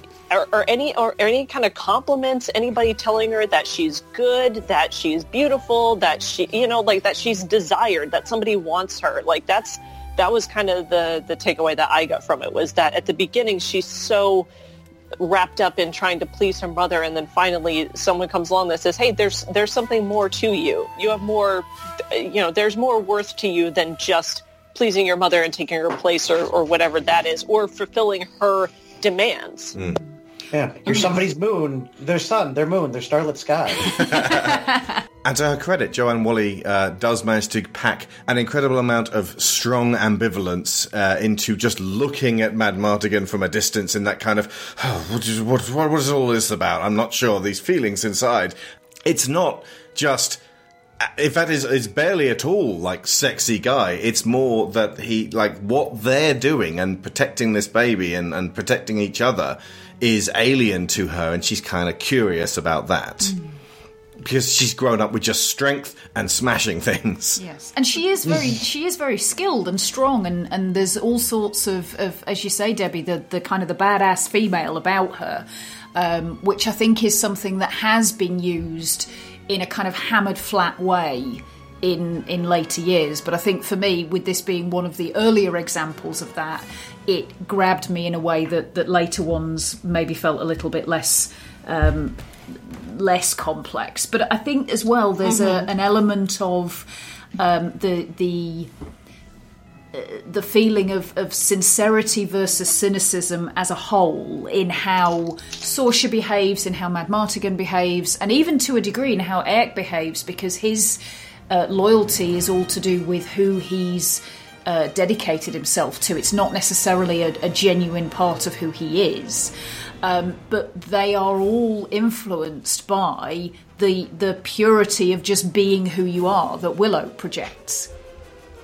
that's one of the things that I always took away is that so much of Sorsha's transformation is not just because you know Mad Martigan you know does the the, the whole Dust a Broken Heart thing, but also because when she starts having those first initial like feelings of maybe she's going to turn, that's when Mad Martigan and Willow are really clicking as a you know traveling companion slash surrogate family, and so she gets to see these two in a non-toxic supportive relationship for like the first time that she's witnessed that possibly ever. And that's that like her getting to see Mad Martigan swear his basically his fealty to to Willow in front of Airk is like that's like a big deal to her. She's like, "Oh wait, people people can do this to each other not not because they're told to, but just because they want to." Huh. Like that's you know, and, and like you said, you know, she she does a lot of like acting through those character choices, even though there's not a lot that the script always does to verbalize it to the audience. And mind you, I, I am mainly talking about the script because she did her performance was great, Mm. and I think she did she did a lot with very pretty thin material for a lot of the movie. In terms So, yeah, of full lines, props to the actress. Yeah, in- yes. in, terms of lines, she does not get any of the zingers that Carrie Fisher got for um, uh, Star Wars. Although I am led to believe that Carrie Fisher may have written many of her own zingers. Yeah. yeah. so like maybe her. that was the uh, that was the key element. But there is a lot of physicality in the way she behaves. There's a scene where um, they've they've captured her. Inverted commas, and uh, Mad Martigan's kind of holding her hostage, and they fall off the horse. And in order to get away from him, she elbows him in the chest, punches him in the throat, kicks him in the nuts, and just runs. Yeah. She John Wicks him, basically. It's a great scene. It's so good. She's very conflicted, of Hmm. course, but that's still a great nut shot. And yeah, uh, like uh, while Mad Martigan is like, the, like it's, Val Kilmer is fucking beautiful in this film. Like he is at the sexiest he will ever be in his career in this uh, uh, one passage. Uh, but they like constantly make him the butt of jokes. They are constantly taking away his dignity. They're like the the next time Willow meets him, he's dressed as a woman, and it's like oh, a hilarious drag act. But like he's you know what's dressed very, very funny? badly as a Yes. woman, and uh, that he he you know he's, he's got like coconuts down his bra, and uh, like he's very rarely dressed in cool clothes, and then when he is, it's like ha ha. But then like w- he falls off this like snow sled thing and turns into like a giant cartoon snowball with, if you look, like a tiny pair of feet sticking out of one end and a head sticking out of the other, about ten feet apart from each other. It's ridiculous, and, and yeah, that they're that they're constantly taking away his like what boys would want to feel cool like, and as a weird retro consequence, he was the guy I most wanted to be after Dr. Venkman originally, Well, the, the which was a creep, and I shouldn't have wanted to be either of them, frankly. The range of skills that he displays is actually really impressive because, yes, you've got the swordsmanship. Um, and yes, we've established that he's shit at strategy, really not very good at getting along with people. Mm. But he's like he's a he's somehow his seduction techniques seem to work on several people. Which uh, means he has it inside, and he was doing those entirely from the heart at the yeah, time. Absolutely. But some of his best moments are when he's being a dad, Hmm. when he sat there holding Elora and, and playing with her. And, Yeah. and- What are you doing? I found some black root. She loves it. Blackroot? I am the father of two children, and you never ever give a baby blackroot. Well, my mother raised us on black root. It's good for you. Puts hair on your chest, doesn't it, Dick? Her name is not Styx. She's Elora Danan, the future empress of Tir Asleen. And the last thing she's gonna want is a hairy chest. Did you see what he did? He stole our black root. I'll get some more, don't worry about it. I love that. Yeah. I, I probably wouldn't recommend giving a baby licorice root to chew on. That was vanilla. ah. But yeah, just like the quiet moments when he sat around with this baby, you could tell there's like a genuine affection rather than just I'm being told to hold this baby like this weird mutant sack Yeah, of there's flour. no stiffness. He's so Mm. relaxed about it. And anyone who's seen American Sniper can tell you, using dolls instead of real babies, it's ever so slightly lacking in human engagement. Yeah. he must have had, you know, nieces and nephews or sibling, younger siblings, or, you know, he's he's clearly helped raise a baby before. Yeah, although he does kind of give it away because he does say um, something about uh, one of them says to him, "You don't know anything about babies, right? But I know a lot of women who do." Women. so basically, what he's admitting to there is seducing lots of mothers. That's not better. Yeah. Also, he apparently has a lot of experience in snatching babies. Uh, he admits, Yes. I have a lot of experience in this sort of thing. What? why, why do you have experience in stealing babies? I miss Kaiya and the Bobbins.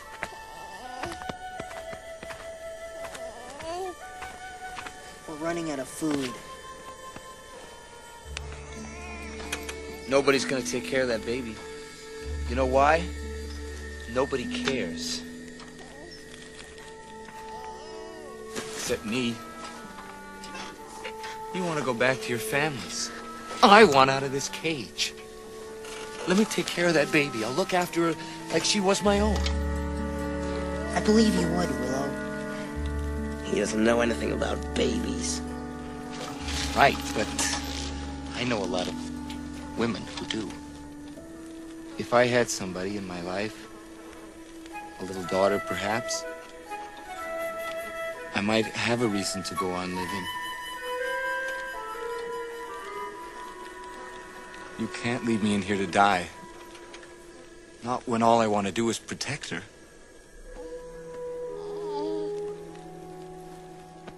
In the end, uh, Willow and Meegosh let Mad Martigan out of his cage. Uh, they, they give him Elora. He uh, runs away with her, you know, uh, claiming he's going to look after her. Some brownies nick it from him immediately while he's micturating. And uh, they uh, also capture Meegosh and Willow, and they are given their marching orders by this Galadriel standard. Honestly, it's like you didn't even try to make her not Galadriel at this point. She is a lady composed entirely of light. Yes, there is that. And I was she thinking even, the same thing. I was like, oh my god, this is just Galadriel. What Yeah. are we even doing here? But I didn't know about Galadriel really till I was like 19, 20. And this is the thing as well. Bear in mind, what informs us on Galadriel is Peter Jackson's presentation of her. Yeah.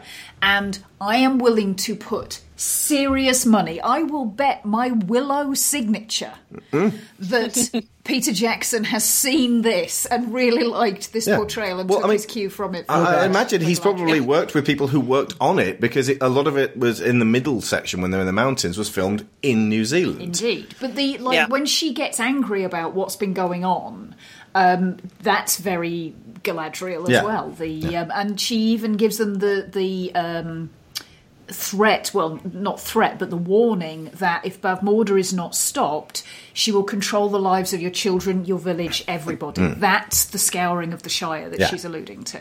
And Meegosh's uh, response to that is, I'm leaving. and uh, also, she doesn't lie. She says, "Take her uh, to Tir Asleen, where a good queen, king and queen will take care of her." That actually does happen at the end. Like you know, she could see Yeah. at least certain amounts of that uh, uh, happening. So she doesn't uh, uh, bend the truth in that. But when it turns out that the castle she sent them to has been cursed and uh, actually isn't um, uh, really all that defensible or, or any kind of salvation or uh, for uh, Elora, it is merely the place she needed to be taken so that she could, you know, end up exactly like basically. The way it plays out is uh, one, one imagines Cherlindrea is Doctor Strange at this point, and she's like, "There's the one universe where uh, Elora, uh, where we Elora Danan actually deals with Bavmorda, and it happens like this. So I got to make sure that uh, uh, uh, Willow goes with this baby. Uh, well, I would definitely agree with you that this had an effect because if you just look at the things like the color palette, the production design, the way that it's a lot more grounded, the the grittiness of Lord of the Rings is very much reflected here. Yeah. Um, like you said, with shot news, there's this had to inform visually on on Peter Jackson's approach because it it didn't look a lot like say Conan the Barbarian or a lot of other fantasy that had come out during the during the decade. It was it was a lot more.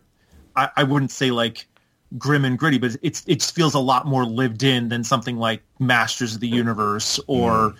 or you know the Sword and the Sorcerer. Realistically gritty. Gritty like Yeah. real life is gritty. Yeah, Well, but, but gritty in terms of like this is the countryside and we're going here. Masters of the Universe in particular went. This is Eternia. Well, we're going to go to small town America. Total cop out. And they Yeah, a couldn't even make small town that America look realistic. Yeah. Yeah. A lot of movies from that period also, um, it looked like they were filming in rock quarries primarily, and Yeah. this doesn't do that. Uh, you know, There's one bit where has it's clearly in a quarry Eternia. with, with a with a matte painting behind it, but uh, it, like the actual it, that that like design of the the castles and stuff around them really look impressive. Could that Yeah. have been the same quarry where Hmm. Gondor was built? Well, like even Lord of the Rings did film some stuff in a quarry. It did. so Yeah, but it didn't make it look like a quarry. Exactly. Yeah, you, you got to do stuff to it. You can't. Like, I was we were watching. I was watching Hitchhikers with uh, Lyra yesterday, and the the planet of the fly swatters that they go to, where whenever you think of something, they swat you in the face. It was like could be filmed very cheaply in a quarry, but then there's these enormous. Like giant buildings behind it. It's like, oh, okay, so you got a quarry plus that, so that kind of makes it like look like a real place. It's I hate the word gritty because it feel that that's almost as bad as interesting because like what it really describes is just something that could be real, but that suggests that anything that isn't gritty isn't Is not real. real, Like is Groot not real? Is Groot gritty? I mean, he's got Earth on him, but yeah, yeah. Um, so they go to a very gritty place, Bree, uh, and there's they're at the inn called the Prancing Pony, and there's a bunch of giant racist daikinis. It's it's pissing down with rain, and uh, rather than meeting uh, Strider, who's like, "You have a stout-hearted little hobbit, but it will not save you." Yes, there's a reason I'm wearing a dress, and I'm talking like Liam Neeson. Um, but uh, yeah, no, they, they they end up in literally the same place the hobbits uh, end up in. Only this place is even more uh, uh, oppressive and aggressive. And uh, like I say, uh, Mad Martigan's wearing um, uh, uh, a disguise, effectively, so that he can sneak out after having um, been amorous with this woman, and then her husband becomes hilariously comically rapey. Yeah. Yeah. Yeah. Like uh, he- breed. wanna breed? It's only funny because I gotta give him credit. I gotta give him a little bit of credit because that is a that takes a lot of confidence to open with that. Hmm. if, that, if, that, if that's your opening line, I mean, Yeah, where are you going to you're go still from a there? rapey asshole, but you're a confident rapey asshole. his. Although the fact that he's her husband suggests it worked on her. Both his name and profession are lug. Uh, but uh, yeah, we also get to know these two uh, um, uh, brownies that have uh, ch- uh, carried on with uh, uh, Willow. First off, you like they tie up Willow and Meegosh to the ground like Lilliputians, and uh, the the top one. Um, Franjean uh, it seems like he's he's French, and he goes, "You are mine to die with," and like they're both hilarious. And you got Kevin Pollak there as Rool, Rool, Rool, Rool. Rool. And there's a, a, a bit where he accidentally uses the dust of broken hearts, which is some. It's it's a key prop in the film because it brings out that thing that we mentioned earlier, where Mad Martigan falls in love with Sorsha. Briefly, is infatuated and obsessed with her. Um, and this is just to establish what it does. Uh, Kevin, tiny Kevin Pollak falls in love with a cat, and uh, it just kind of like. It establishes that. Well, Sharon, you said that Well, my my theory is because, and in part, this is actually the the timing of how this Dust of Broken Hearts works is a little spotty. whatever they need, the narrative needs it to do. 'Cause Mad Martigan sees- Elora, Willow, Yeah. Fin Raziel, both brownies before Sorsha. Absolutely. And After getting hit in the face with this stuff. Sees Sorsha. Now, I suppose that it, it could be. No, it's not species because Rool falls in love with a cat. Um, Your suggestion was that it only plays upon uh, urges that would have been there already. yes, that it, Which means that Rool has a thing for, cats. felines. Absolutely. Yeah, Um, I, I assumed that. He's a furry already. He's got a mouse head on. Yes, he's wearing mouse armor the whole way through. Um, but the uh, the the reaction that you get from um, both of them when they get hit with it is that they go all kind of high and happy, and that sort of emphasises that it's bringing out things in you that you would maybe like to act on, but wouldn't normally have the confidence to Hmm. do so. Basically removing your inhibitions. Yeah. Absolutely, yeah. But I love the fact that it's called the Dust of Broken Hearts, and I said that that's what love potions should be called or labelled mm-hmm. as in Harry Potter. They're not love potions. They even say in Harry Potter it just creates a powerful infatuation. That's dangerous. Dust of Broken Hearts suggests it's only going to hurt people, Yeah. not create love. Also, that the fairies use it to mess with people. Yeah. Yeah, obviously. Mm. What else would they do with it? Well, Yeah. indeed. Although uh, the fact that uh, Mad Martigan falls in love with Joanne Whalley and she well, is infatuated with Joanne Whalley and she has this shock of gorgeous tumbling red hair would explain why from an early age I had a thing for redheads and I think Tori Amos in the video for Crucify sealed the deal. Can't blame you. Right, right there with you. Yeah.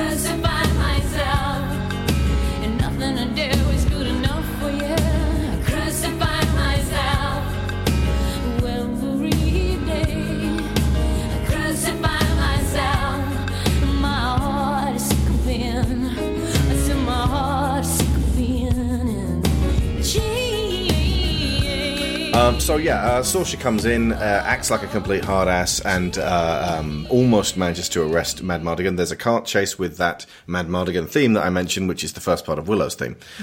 Oh, Yeah. Before we move on, just because this relates to what happens in the inn, um, there was a uh, remark that How- Ron Howard said in one of the extra material bits. What? All the Daikinis here are horrible racists who No, no, no. threaten to cook Willow, No. Um, he, in terms of world building, and everyone keeps calling him Peck as well. Yeah, well, this is like Yeah, the, clearly a the nickname Yeah. for um, Nelwyns, yeah. Um, but Ron Howard's uh, approach to the world building was apparently that he wanted to set up a universe where everything magical and unusual in it was taken for granted by the other people in that world. And there's a line in the in the inn that exemplifies this perfectly, which is when the brownies turn up and the woman that Mad Martigan has been romancing is like, "Ugh, you are crawling with brownies." No, no, he says you are crawling with brownies. Oh, she it. says, "Oh, I hate brownies." That's it. So, the, Yeah. but the idea 'Cause she's being racist too. All of these little um, mysterious creatures that to us would be weird and magical Mm. in this world, they're pests. They're This is how you do it, Max Landis. not, not like Bright. But it's it's just the fact that everybody's reaction to them all is is just they're there and they're normal. It's Mm. not. Uh, nobody seems weirded out by any of the magic or Mm. anything like that. Uh, They're annoyed by the magic. Yes, absolutely. So they proceed onwards after this uh, action sequence to Fin Raziel's uh, Barren Island. Uh, This is the sorceress that he's been pointed towards who's going to help them.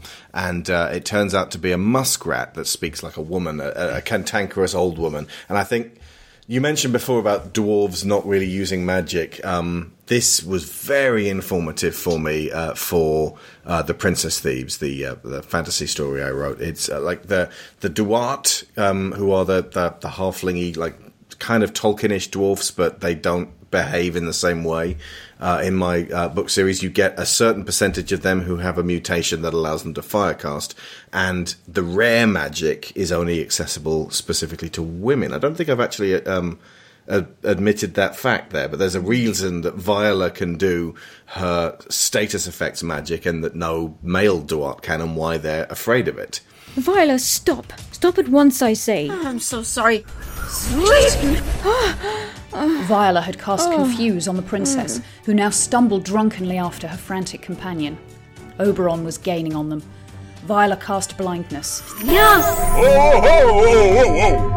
Oberon careered unceremoniously into a ditch. Robin skidded after them, scrabbling across the overgrown paving and blinking back confusion to focus. Ugh, please wait. It's not safe in the forest. It's not safe anywhere in this, this cursed land. Shh. Robin dodged the silence spell and grinned, realizing that there was a certain physics to these. They could be avoided. the confuse hit him square in the chest just as Gwen was returning his dopey grin. His eyes crossed and he doubled over, moaning. And this is your periodic reminder that The Princess Thieves is available on Bandcamp in its entirety, priced at $12. Yeah, it's like I I wanted to make that magic rare, but the character of Marlene definitely has a foot in um, the sorceress Fin Raziel here. The the idea that the Merlin character happens to be female. There's a lot of Granny Weatherwax in there too. But I grew. I have. I had Willow for a good decade more than I had Lord of the Rings. Yeah, and she's a she's a contributing mentor to Willow as well. This is something that I, I kind of realised about Willow. He goes from this uh, young man who has so little confidence in himself, and uh, he has multiple mentors throughout the film. You've got everybody who offers him some support kind of contributes a small element to his progression. So you've got the High Aldwin giving him uh, the responsibility of the quest and encouraging him to have more faith in himself. Uh, Cherlindrea uh, telling him that Elora likes him and giving him the wand, and then Fin Raziel is. In, ends up actively instructing him Hmm. in magic and gives him the, uh, the the magic book as a reward at the end. That fundamentally the thing he does that saves the day is entirely him, but the fact that he's been fed into as thing as time goes on by all of these different mentors is is a really nice touch because it it then feels like this is about a team of people supporting each other. He didn't have to do all of this alone. Hmm. I also noticed a, a nice little throwaway line. Um, that Mad Martigan gets dragged back to them after he's gone off on his own, and uh, uh, Willow feels like he's immediately betrayed them. And then the guard holding Mad Martigan says, "Told you we." Even though Mad Martigan says sorry, uh, Peck. Did he say sorry, Peck? I can't remember. Or sorry, Willow. Um, Yeah. The, the the guard says, "Told you we'd find them without your help," which is a nice little throwaway, and then punches him, tosses him to the floor. Nice little throwaway line to suggest that Mad Martigan was beaten and still didn't give them up. Well, the same with the brownies saying that they, they stole Elora while uh, Mad Martigan was taking a pee. He, he doesn't. It's not as if he abandoned Yeah. her. And yet, uh, Willow constantly berates Mad Martigan for being irresponsible. Mm, yeah. Yeah. Yeah. Well, comparatively, he is. Yeah. Will, Yeah, that's Willow true. is responsibility and Carter. yeah. But that, they're really nicely diametrically um, opposed because Willow is super responsible for everything, and Mad Martigan is an irresponsible child. Yeah, and ultimately, again, uh, in support of the, the dialogue of the screenplay, everybody being so awkward and snarky with each other all the time Mm. means that when you get those moments of tenderness, they really mean something. Yeah.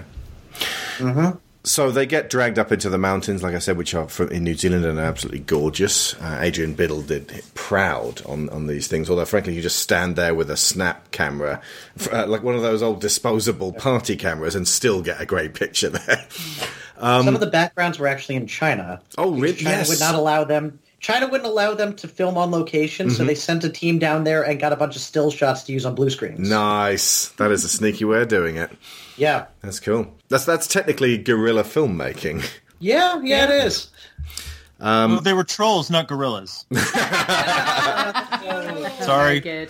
So there's another low point when uh, um, uh, it seems like uh, all, all is lost their capture. Then Mad Mart they they get themselves out. Uh, um, Willow turns the uh, sorceress from a muskrat into a crow, and then at a later castle from a crow into a goat.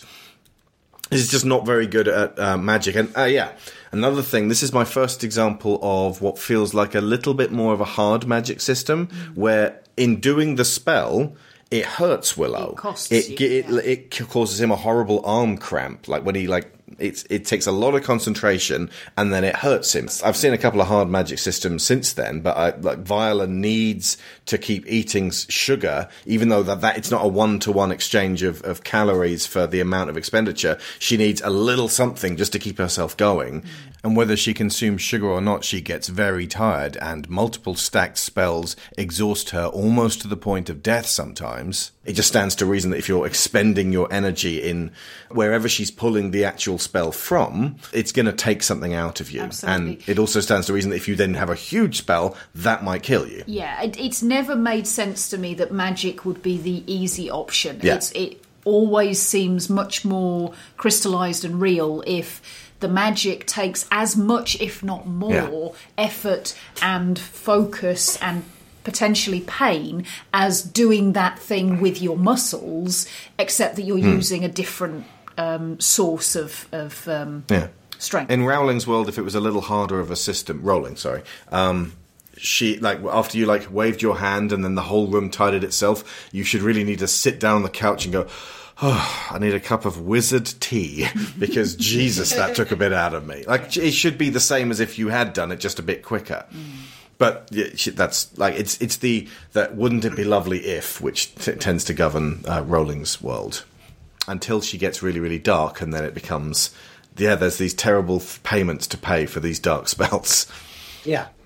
It's not And it's lovely at all, actually. yeah Yeah.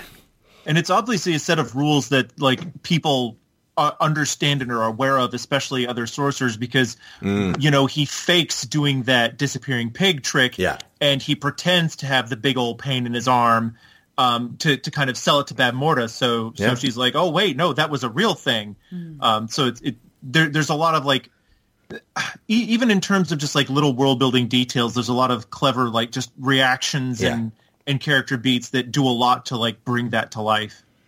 There's a, a, quite a bit of power of three the acorns. He gets given some acorns that turn things to stone uh, by the high, high Aldwin. the first one he threatens Mad Martigan with which gets a snarky comeback. The second one he tries to use on a troll and it uh, uh, falls onto a plank and turns the plank to stone. The third one he tosses at Bavmorda like ah yes the acorns! And then Bavmorda grabs it and then just like oh it, it actually like turns her, her arm to stone for a bit and she's like grabbing her arm and forcing the magic back out again. It's a really great like give take push pull spell. Mm. And then she uh-huh. just sort of tosses away this dust in a kind of oh you thought this was going to work? Well it's it it didn't. Well like that's a really great like way of like having a red herring item or a red herring thing that you think is going to be the thing that saves the day and doesn't it's very simple but it's just it's a great delightful thing to use for smart kids who are like acorn acorn there acorn oh hmm. Also, that shows that magic works on her. She is not immune to it, which Yeah. kind of gives you that feeling of, oh, maybe they do stand the chance after all. yeah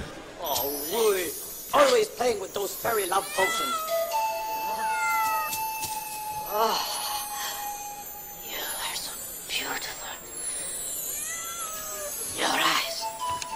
your whiskers. I have to kiss you. Rool! That dust of broken heart. Yeah!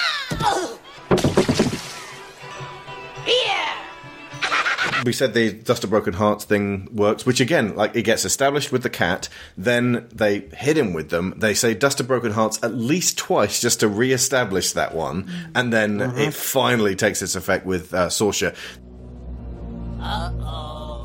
And I still really love this scene. It's a little old fashioned, little Shakespearean, and it stays just on the right side of harassment because Sorsha's the one who holds the physical power. She could at any point kill him, and doesn't. Plus, it's really funny.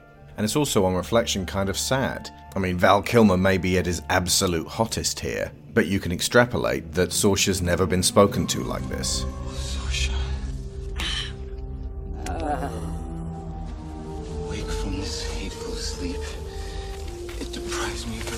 Everybody wants to feel adored. Beauty of your eyes. One move, jackass, and you really will be a woman. You are my sun, my moon, my starlit sky. Without you, I dwell in darkness. I love you. What are you doing here? Your power has enchanted me. I stand helpless against it. Come to me now. Tonight, let me worship you in my arms. Get away from me! I love you.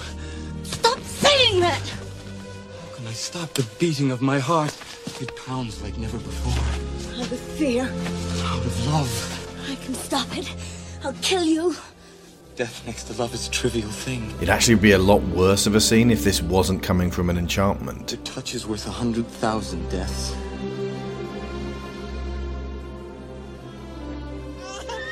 What goes on here? It's General Kael, here to ruin your drinking water. They slide down the mountain in this, again, dazzling uh, uh, stunt sequence. Although there's several times when it's like, that's just a dummy hold. Well, that's just a stuntman holding a dummy, and that's a dummy holding a dummy. And it's like, well, this looked like it probably might kill people, so Well, yes, I'm, I I'm was gonna fine say, with that. More than once, I was like, that looks Hmm. pretty bad, but I am very glad they didn't literally throw Warwick Davis down that hill. Oh, Maya, as, a- a- any insight on the stunts on this film? You've been quite quiet so far. Um, not not especially. Although I will say it is kind of hilarious. Like the cart scene we briefly mentioned, Mhm. that I think was uh, a good showcase of some of the best stunts in the film because very you have a lot of horse falls. You've got people. I mean, even driving a horse with a cart behind it is really difficult. Like that's a skill in and of itself. So whoever was doubling Val Kilmer at this time in, in movie history uh, did a really great job. There's some really great uh, pratfalls and, and people doing good sword work and whatnot. Although I, it is funny now to see like uh, there were times where you know the, the devil would kind of roll over and you could see him trying to hide his face, but there are times where it's like uh, there just wasn't any way of hiding it. And now when we have like high definition you know copies of this movie. It's like wow they really let that stuntman shine didn't they? They're not even trying to hide his face at all. And i would say like uh, uh, some of the stuff that really stood out to me like yes i could definitely tell it was probably you know kilmer's double and he's holding a, a dummy warwick davis. You wouldn't want to put an actual person Yeah, no, down not for the sake hill of a at stunt, that at that high speeds. Although you know the real person doing like the falls kind of like uh very reminiscent of the Princess Bride, where Mm. Buttercup and Westley are kind of tumbling down that hill forever. It sort of I was thinking of that's that my little bit. favourite Mhm. stuntman switch out because if you just if you pay close attention in high def on that that Princess Bride thing, Buttercup has a long grey ponytail, and I was sure I saw she had a beard at one point. Maybe I imagined it.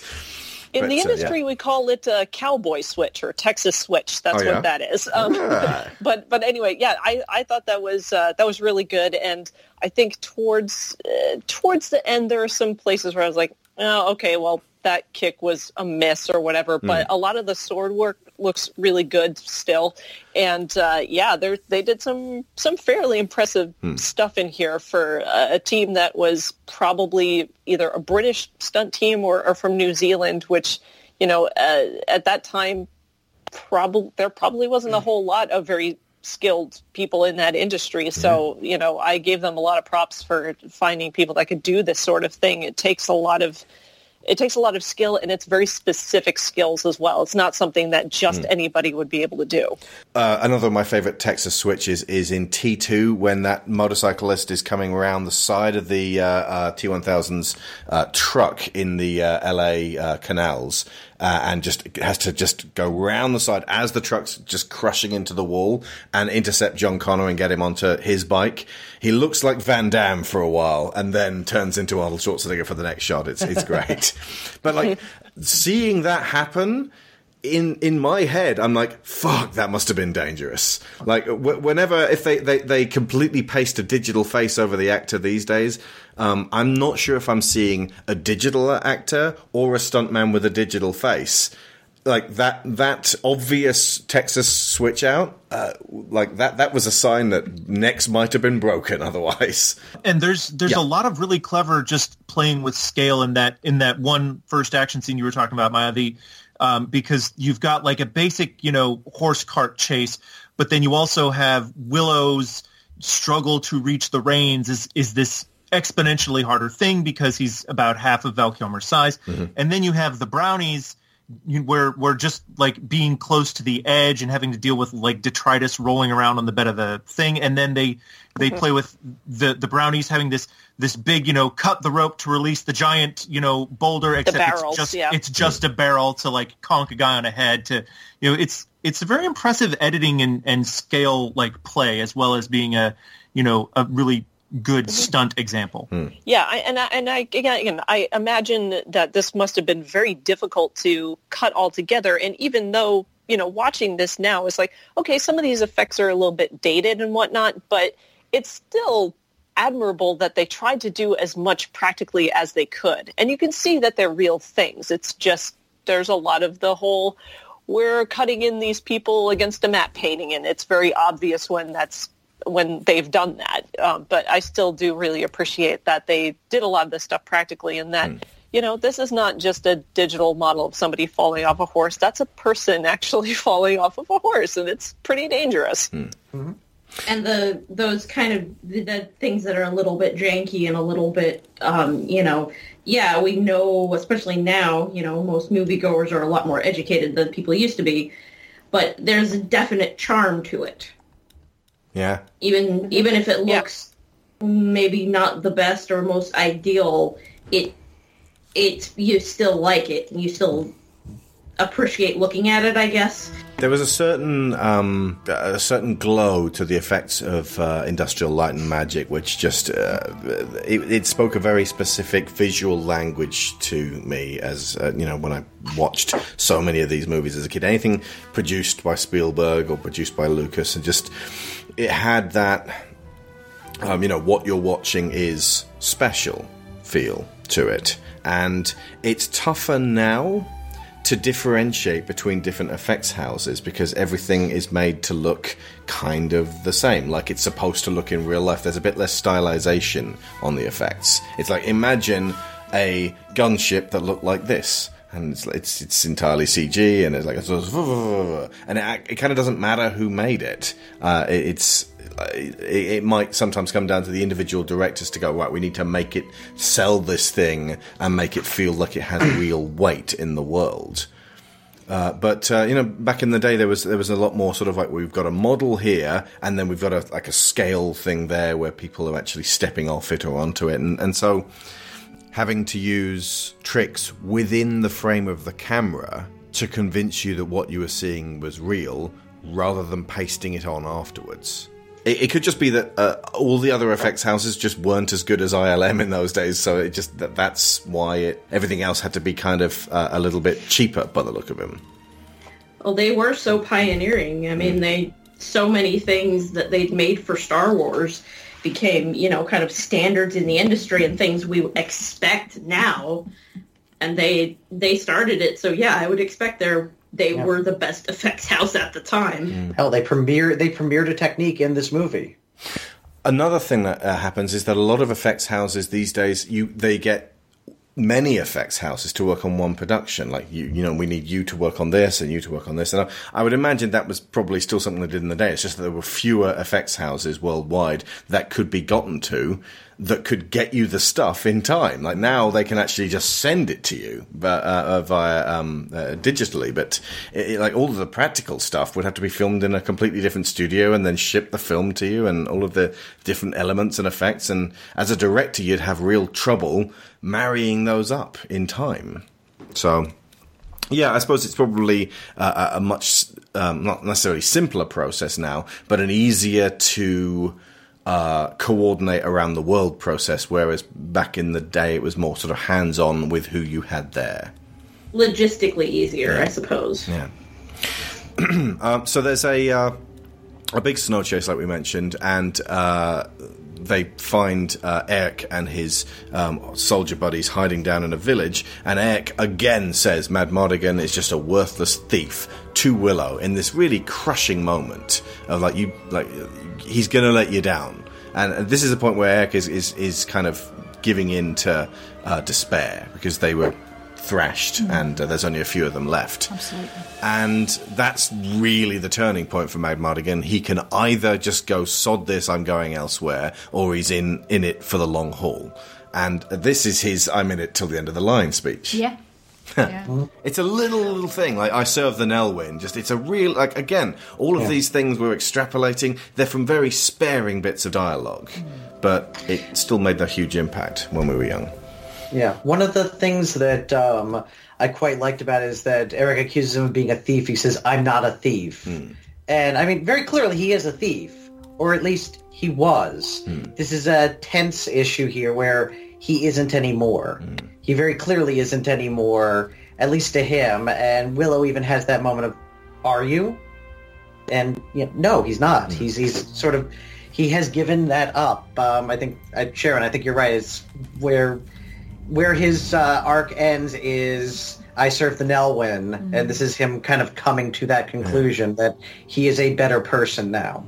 Willow, Madmartigan, and Sorsha all have to redefine themselves in this movie. Mm. Like they've been taken away from everyone else who knows them, and it's like the chips are down. Who am I now? And who am I going to continue to be? And so, yeah, Sorsha decides I'm going to stop kicking people in the face and stomping on things, and actually, like, see if I can help people because I kind of I've been charmed by this. Uh, Mad Martigan's like, I'm going to stop only thinking about myself, and Willow's, I'm going to stop letting other people tell me I'm crap and useless, and that I'm, I'm not going to be able to do anything because I'm so small. It's, I mean, that's that's the, the the Tolkien spirit in there. Like, he would probably go, "Oh, it was ghastly" about most of it, but the idea that Willow About eventually dec- things, frankly. that Willow eventually decides, you know, that, that he's going to be able to do this and, you know, to be able to push through even when um, Elora gets taken by General Kael, this skull wearing Pat Roach guy. I don't think we mentioned him yet, have we? Uh, very briefly. Yeah. He's like the he's the big henchman. Yeah. Uh, and he was the guy. you- you- I Yeah. just, dude, I just kept thinking of Skeletor the entire time. I forgot about this guy, and every time he came on screen, I was just like, yeah, like I couldn't help it. It's just so silly, but it's great. It's it's really great. You know, It bumbling was like- it was boob. a year after. It came out a year after um, Masters of the Universe. Yeah. And again, same concept artist, Moebius. Oh, nice. That makes a lot of sense. Uh, and uh, yeah, he's played by Pat Roach, who you may remember as Hey, Young'un from uh, Raiders of the Lost Ark. He's the big German beefy fist fighter who ends up getting churned up in a propeller. Uh, more on that next this year, in fact. Um, but uh, he was also in Indiana Jones and the Temple of Doom. He's that big beefy thuggy guy who gets squashed into a meat grinder. Uh, he was also that big beefy guy that Barry Lyndon had a fist fight with. He was also that big beefy guy in uh, uh, Never Say Never Again that Sean Connery had a fist fight, fight with, and then threw a cup of wee wee all over him. Are we seeing So what you're saying is, yeah, what you're saying is that he has quite a range. Yeah, if you want a big beefy intimidating guy, he's your man, Pat Roach. Yeah, they were definitely going for a lot of like Lucasfilm franchise callbacks. Uh, Yeah. Aside from there, there being a lot of the uh, the returning character actors, or, or at least you know Pat Roach, and then you've got uh, Warwick Davis. You, there's even a blink and you'll miss it stuntman with a Darth Vader esque Nockmaar helmet uh, Mm. during the during the siege of Tir Asleen. Nice. Just props, literally, to whoever designed that because that helmet is amazing. I, It I love the skull helmet. Oh, what you mean, For years, Kael's I was helmet? like, wouldn't it be dumb? Yes, yeah, yeah, no, absolutely. It's really striking. Yeah. For years, I was like, it's kind of dumb to wear a human skull on your face. Hmm. But yeah, now I'm looking at it, I'm like, you know what? It actually literally saved his life. Hmm. Like, he broke his human skull, but he had a little bit of blood in his beard as opposed to a sword in his jaw. So I'll give him credit on that one. I think it helps because Pat Roach is such a beefy guy. If it was a thin person with like the skull motif, then that, that kind of makes him seem like a living skeleton. But he's basically the mountain that rides, but with a skull. And and, and less terrifyingly like you know upsetting in terms of what he does, And less annoying yeah. in his like living forever until a very disappointing death. Yeah. He's also uh, a contributor to how I kind of saw Sorsha's role because they're both Bavmorda's captains, but I always got the feeling that Sorsha is like her captain in the field in terms of like scouting and hunting, Mm. and Kael is her captain in outright battle. Yeah.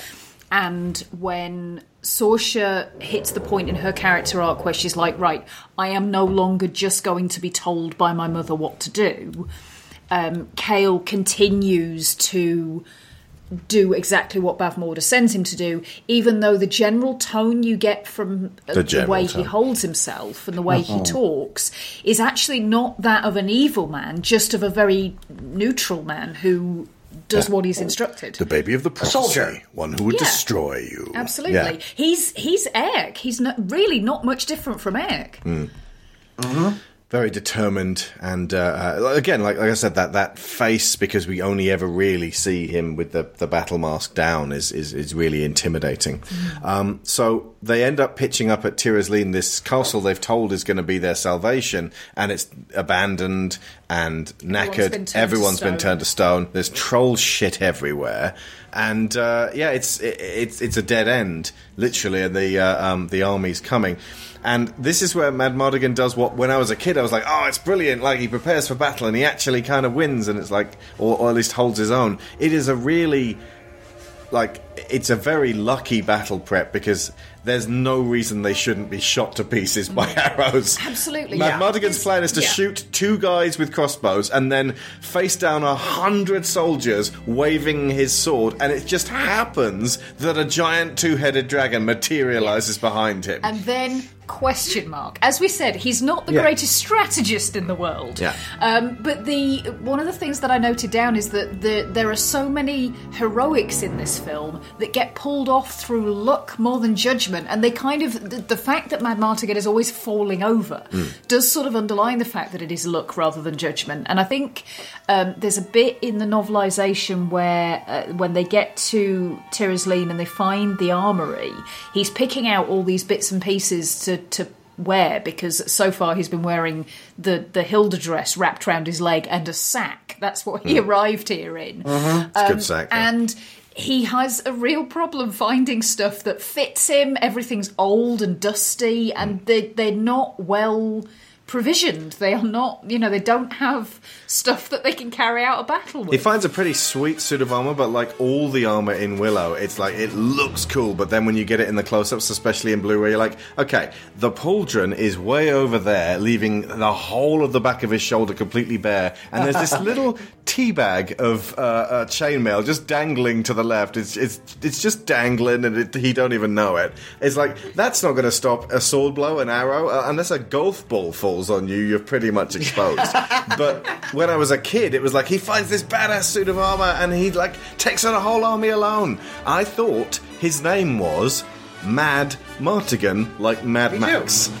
Yep. Yeah. Same. Same. Kind of seems like he like he seems genuinely crazy in this fight, and honestly, the the like his charm comes out when uh, he's he's running to help Willow, and then this dragon appears again, and then he looks at the top of the dragon's head that he's now above, and goes. And then, like, like sighs and jumps onto it to do the heroics thing, and gets tossed about, obviously, as this horrendous, like, uh, little puppety thing, ragdoll, just like Legolas would 13 years afterwards, on top of the cave troll. He he wins points, and Sorsha's like watching him throughout the battle for just chutzpah and bravery, even though all of his tactics would should get him killed. It, you know, I've mentioned this before about like enemies running around in the background going nya nya nya nya nya nya, but not actually closing in on our heroes. This is the greatest offender for that. There are two people actually fighting in this particular battle, and a whole army of Nockmaar soldiers, all of whom are fixated on this two-headed dragon that Fro- oh, I was called Frodo. That Willow conjures accidentally.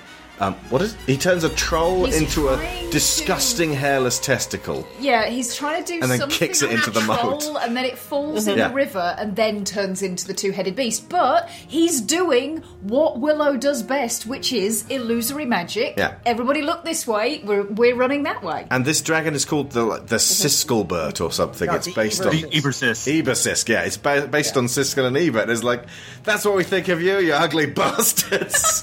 General Kael is basically named after Pauline Kael. Pauline So, Kael, guys. yep. She, she was like, what about this thing? Yeah. Quite famously, Pauline Kael, writing for The New Yorker back in 1977, saw the original Star Wars and said, I'm going to let Mikey Newman take this. Oh, dull new world. We are treated to a galactic civil war. Assorted heroes and villains, a princely maiden in distress, a A splendid old man surviving from an extinct order of knights who possessed a mysterious power called the Force. And it is all as exciting as last year's weather reports. Turn down for what? Polly Barcha! Yeah!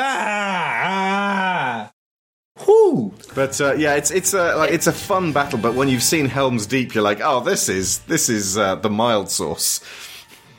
And when you've seen Return of the Jedi, it's a bit of, well, this is kind of just the Rancor in Yeah. his little Rancor pit, little right? bit, yeah, like, it's yeah. kind of got that feel to it as well. And it's uh, it's great because it, it grabs a troll and like tears it in half between these two heads. And these trolls are basically just like somewhere between those uh, uh, apes at the beginning of 2001 and Wookiees, only they're disgusting. So uh, it's it's kind of neat I seeing. think personally they just took the co- the the uh, wild. Oh no, they're not wild, but the dogs that they send after the baby Yeah. at the beginning are basically Rottweilers with costumes on, Yeah. and the trolls look like they took those Rottweiler costumes and put them on a person.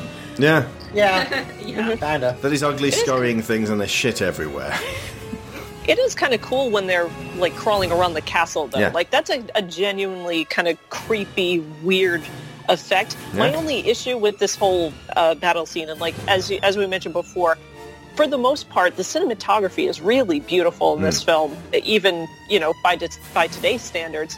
The battle scene, though, I felt like you know with some of these weird creatures coming around and the the trolls kind of scurrying along these little black shadows that are just crawling about the castle. It would have been nice if they had done a little bit more atmosphere for this scene. Like if Mm. there was one technical thing that kind of bothered me about it was like you know if they'd put in a little bit more fog or, or they weren't trying to, to Mm. do this day for night sort of thing because you can tell it that it's filmed in, in daylight that it was shot in daylight and they're sort of trying to pass it as a little bit darker Hmm. sometimes it works and sometimes the lighting's just kind of flat and doesn't really lend a whole lot to the atmosphere to it so it Yeah. would have been cool if they had just thrown in something more to, to make it a little creepier or darker or you know done something with the the lighting and the atmosphere to to really push the darkness that's happening in the hmm. scene Wait, hold on a second. That was that was not supposed to be a daylight battle.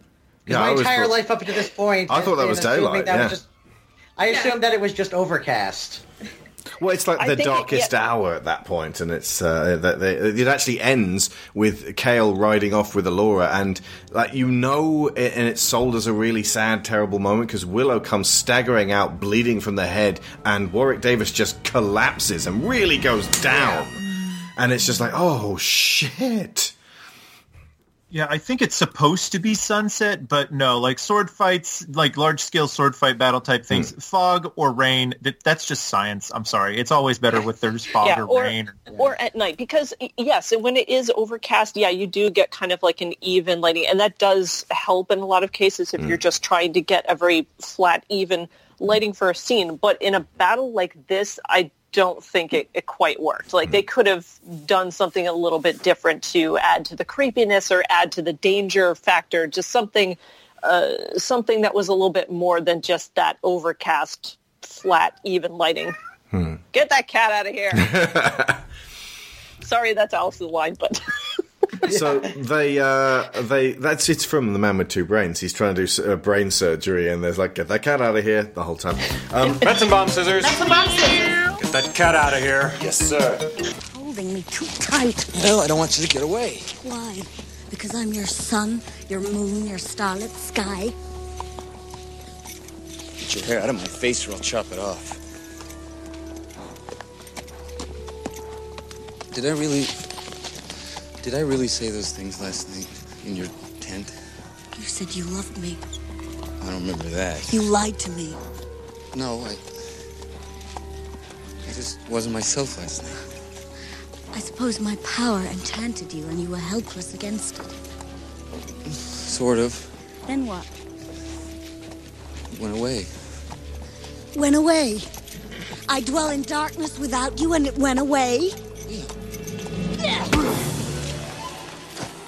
So they lose Elora, but they gain Sorsha at this point, and it's it's a it's a low point. They uh, ride post haste to uh, the the castle where Bavmorda is uh, preparing a ritual to cast this baby in what I can only assume is a pre-made baby sack that she had prepared.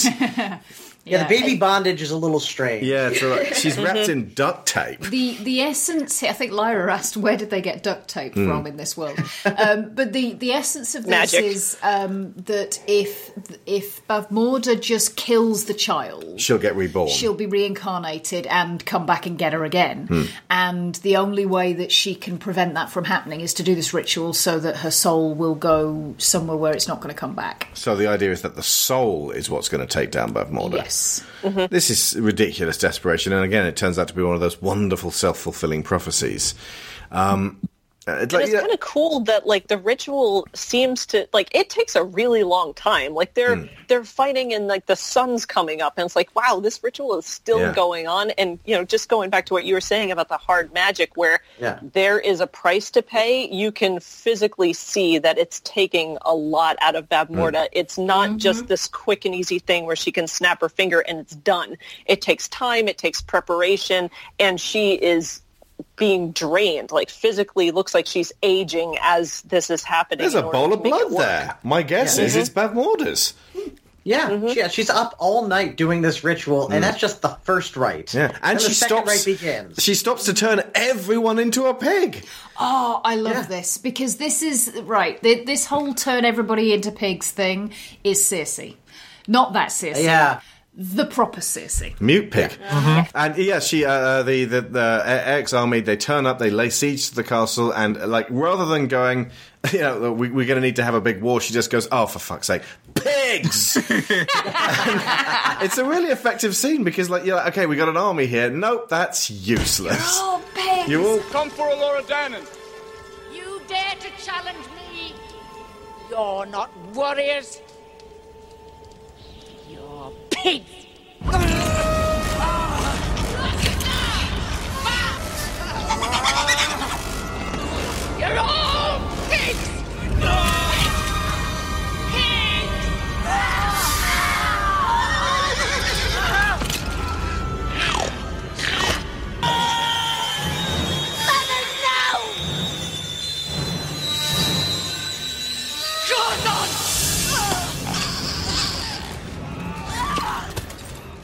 She lays waste to this army. But here's the other thing as well. This is the point where she realizes that she's lost Sorsha, and it gives again a layer of dimensionality to uh, Bavmorda's character. She gets sloppy at this point. She is angry about the fact that her daughter Yeah. has has you know betrayed her. Which may lead to a tactical oversight. I said Mad Martigan's not great at tactics. Once they're all pigs, she should just mutter to Kael, go and make me 1,000 bacon sandwiches. But instead, no one's keeping an eye on the pigs. Like, Warwick, Warwick Willow turns Fin Raziel back from a goat into a, an ostrich, into a turtle, into a tiger, into a naked girl, into the much older version of uh, herself. Yeah, basically, she's this whole time she's been a possum. She's Yeah. been aging. And it's been a long, long time. Has it been so long? Which is a really lovely moment of like existential. Oh shit! You spent a long time as a muskrat,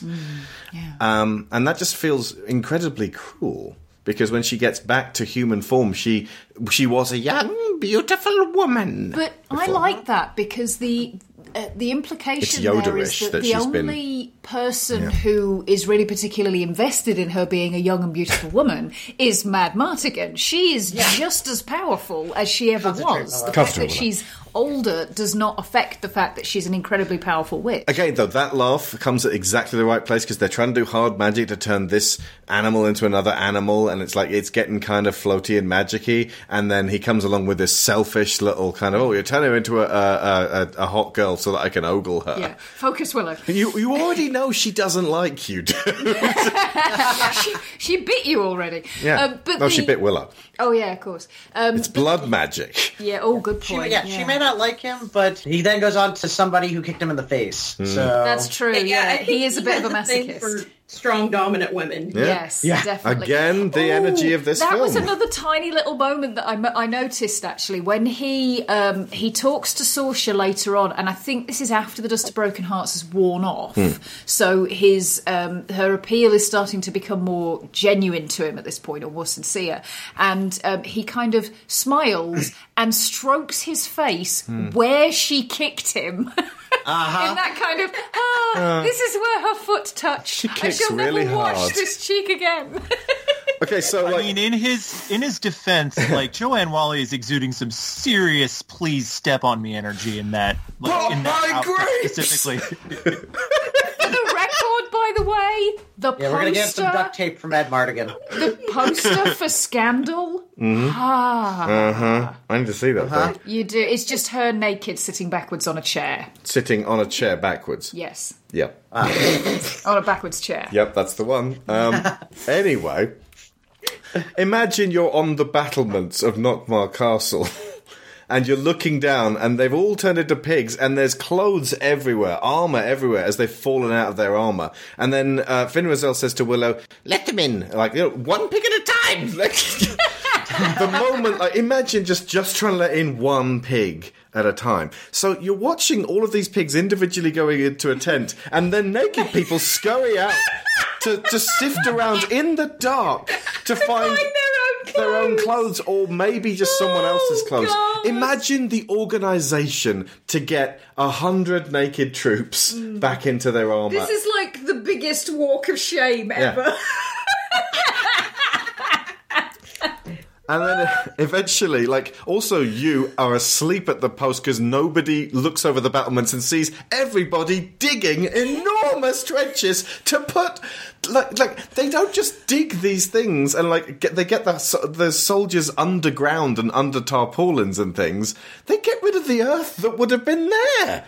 Like, there's a full, like, like proper demolition going on here. There is, yeah, digging a series of tunnels.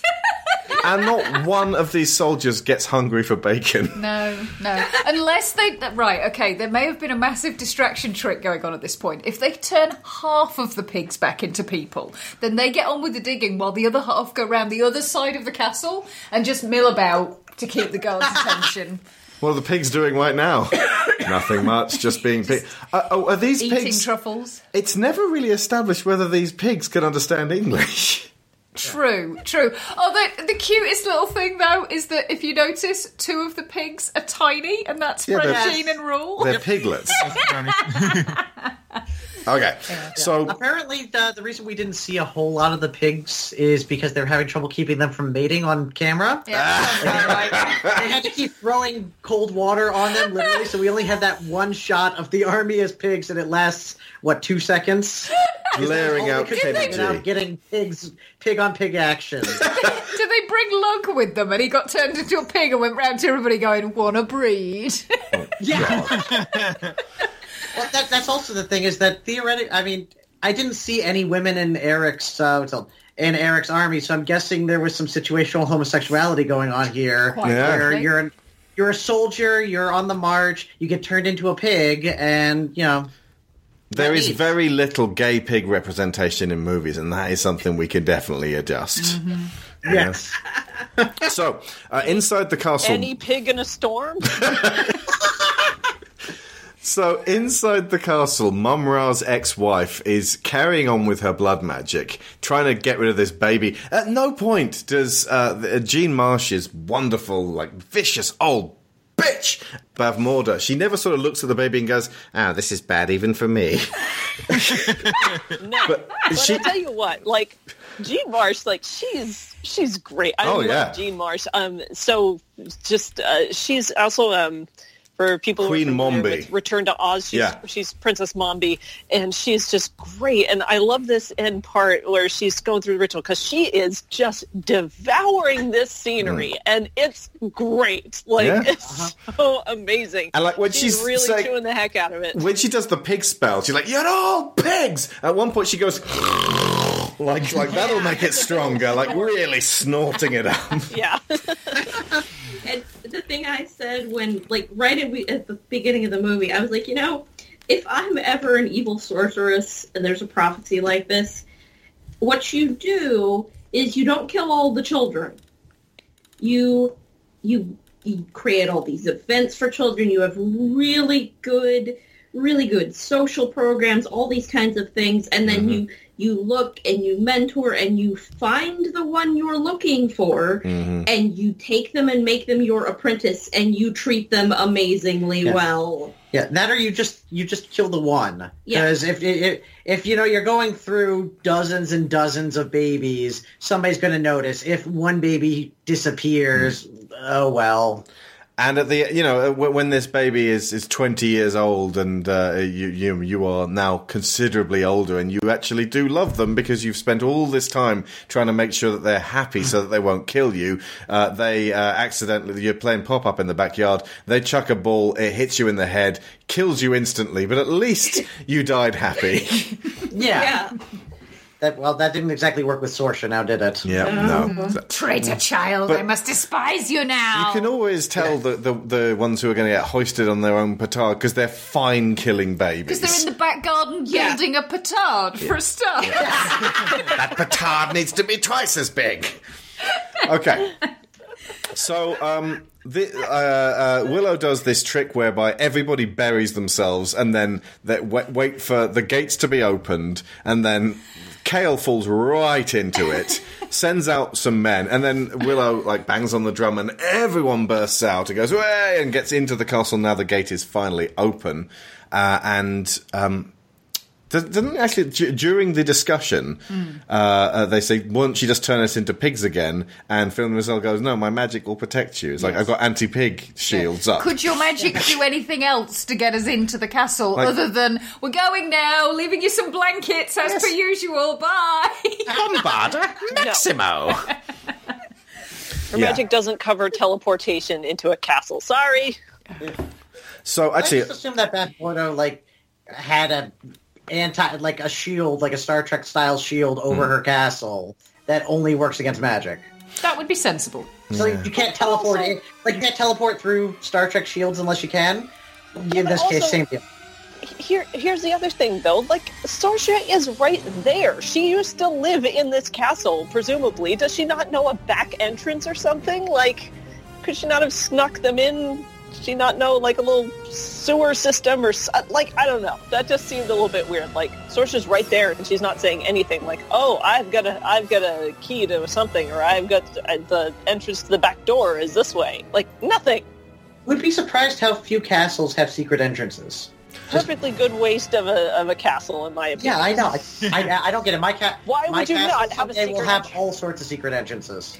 Oh You'll yeah, be like trapdoor secret flu. entrances. Yeah, there's going to be that's like perfectly sized hole where you can run a bomb into it and take the whole thing down. Like it's going to have Yeah. all that. Oh, absolutely, yeah.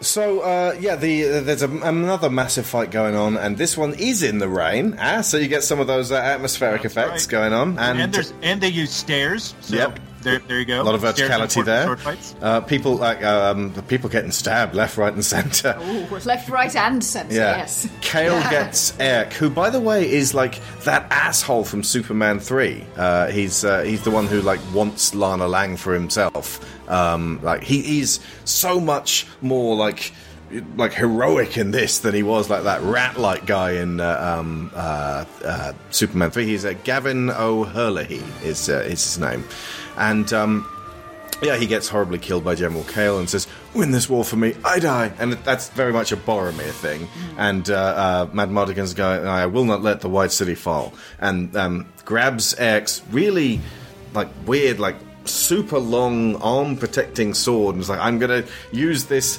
unusual weapon." Even even though it That I clearly have no practice with. unbalances me, and two-handing swords makes things very, very difficult. But okay, I'm going to go up there, and and and he ultimately it's the having two swords that actually saves his ass when he's up against uh, Kael, and uh, and he does manage to kill him. Which again, like he. Like Kael snaps one of his swords, then he does like a little spinny thing, stabs him with the with the snapped off end, and then like stabs him with another sword, and then like stamps on the broken end of the blade to point it upwards towards Kael's chest, and then drags him onto this fucking saw blade. It's oh, it's awesome. And then, for good measure, he kicks this massive armoured guy off the battlements, crashing down to the concrete floor below. It's then- very determined to make he's dead. That's basically Mad Martigan's triumphant victory. It's not specifically doing something that philosophically uh, uh, is very much in line with uh, with something he didn't do before. It's that his victory of ideals is when he says, "I serve the Nelwyn." This is just him being the greatest swordsman who ever lived. Yeah. That uh, that uh, Airk's um, gauntlet sword thingamabobber that has been bothering me for a good decade now. Um, I'll basically just when I started fencing because I'm thinking about that and I'm like, okay, so maybe as a secondary, the way Mad Martigan uses it on his in his offhand. Okay, sure, I can kind of see that, especially when you cut off the end of it, because otherwise it is way too long Mm. and you're not you can't use your wrist Yeah. so you're really reducing the amount of you know usefulness you have on this i mean on the other hand yes you do get basically the leverage of your entire arm that way Mhm. but the way that the sword fighting works in this movie it is way too quick now if this were you know Boorman's excalibur Mm. where it's all very kind of slow and everything feels very heavy and very you know more like a bludgeoning thing than an actual sword Yeah. then yeah, I could kind of see that being helpful.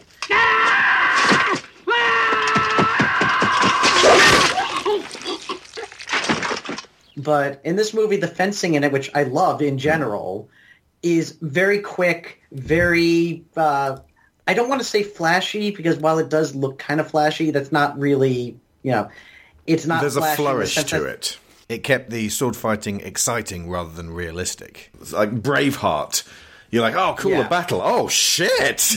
Like, you got the legs being chopped off. Like, I think Braveheart's the first battle I saw where, like, all of the, like, guys, you know, hitting each other with swords. People really get fucked up in Braveheart. Yeah, seriously. Tis but a scratch. The- It's not that, but it, it's it's got kind of almost that Star Warsy flourish to it, which uh, you know later on the way that um, Obi Wan fought uh, in the prequels, even just just the way that Ewan McGregor was like spinning his lightsaber around and actually was really excited to be fighting like that. Yeah, one of the Yeah. um, lines in one of my favourite fantasy books is that how medieval style battles tend to work is that you beat your opponent to death with the flat of your blade. Yeah. This is definitely not that. No, it's all showy. It's all like a stage combat, but just uh, you know much faster and, and flashier. But uh, it, it Yeah. it grabbed me when I was a kid. I was like, yeah, swords. Same. It looks. It, it looks great. It looks almost like rapier fighting, but with much larger swords. Yes. I still appreciate the the emotion that they pack into that because for all that you only really meet Airk like three or four times before you're invested in his death, um, he and he and Kilmer do have a really good chemistry playing off of each other Mhm. as very antagonistic but familiar, and then kind of like patching up old wounds. Hmm. Like this was, you know, I, I I first saw this when I was like four years old because it came out in '88, and I only saw it a little bit after that. But like this is one of those movies where like you realize, oh wait, the good guys can die too, because that's such like a big moment, and you know it's it's really brutal, and then Mad Martigan really, you know, it's it's dumb and it's like silly, but you know, taking that sword and you know win this war for me, that that works dramatically. It just, you know, how how the fuck were you going to use that, dude? Yeah. Yeah. Yeah. So, um, a- an upstairs uh, Sorsha manages to get into the uh, uh, uh, the blood magic chamber and faces down her mother, who who. There, there- again, there was this uh, cut speech where she's like, "I've, I've met my father, you know, or I've seen my father. He wasn't weak. You, you, you turned him to stone. You're a terrible person." But again, it, it's more just like you're a cruel person, and I have to oppose your cruelty. So this is her self-actualizing and deciding, you know, I'm actually going to stand up to effectively what's been this sort of terrifying bully her whole life, which is, you know, it's a moment. And this is one of the reasons why I actually really appreciated them taking out that subplot with Mm. the father because it's it's very easy to have um, a, a female character's arc essentially distilled down to daddy issues Yeah. and for it to be so fundamentally based on her relationship with her mother and not have anything interfere with that Mm. made it more uh, pure for me a little bit more Mm. powerful than it would have been otherwise And then, uh, like, uh, Sorsha uh, fights a bunch of uh, uh, cultists and gets knocked down by uh, Bavmorda herself. Uh, but uh, Fin Raziel steps up to the plate with this gorgeous twisty wand. And uh, what we then get is one of cinema's only spectacular witch fights. And it is Oh, yes. spectacular. You just don't get enough of them. Yeah, and this is Yeah. you can see the seeds in this for the battle between Saruman and Gandalf, Gandalf. in uh, Mhm. uh, Lord of the Definitely. Rings, and also Voldemort versus uh, Dumbledore Dumbledore in Order of the Phoenix. Absolutely. Yeah. Yeah. Uh, in the in the kind of they use different elemental powers against each other, Mm. and just the fact that this is two old ladies beating the shit out of Yeah. each other It ends it up just so like cool. clawing at each other on the floor. It's Yeah. really physical by the end. It really is. Yeah. And like they both play pos. Like one of them, like is, uh, Fin Raziel gets trapped and then has to Accio wand, uh, and um, then and Bavmorda like gets thrown down after being tossed around the room like a rag doll, and then just Yeah. plays possum and she sort of lies and lies and lies, and then Fin Raziel sort of approaches and sort of pokes at her, and Bavmorda wakes up in the most horrifying way possible. She just goes. Uh-huh. Shit, your pattern's scary. And bear, bear in mind, she's Fin dressed as a mummy. Yeah, And I love watching Fin Raziel get really into it. But Yeah. Luminor!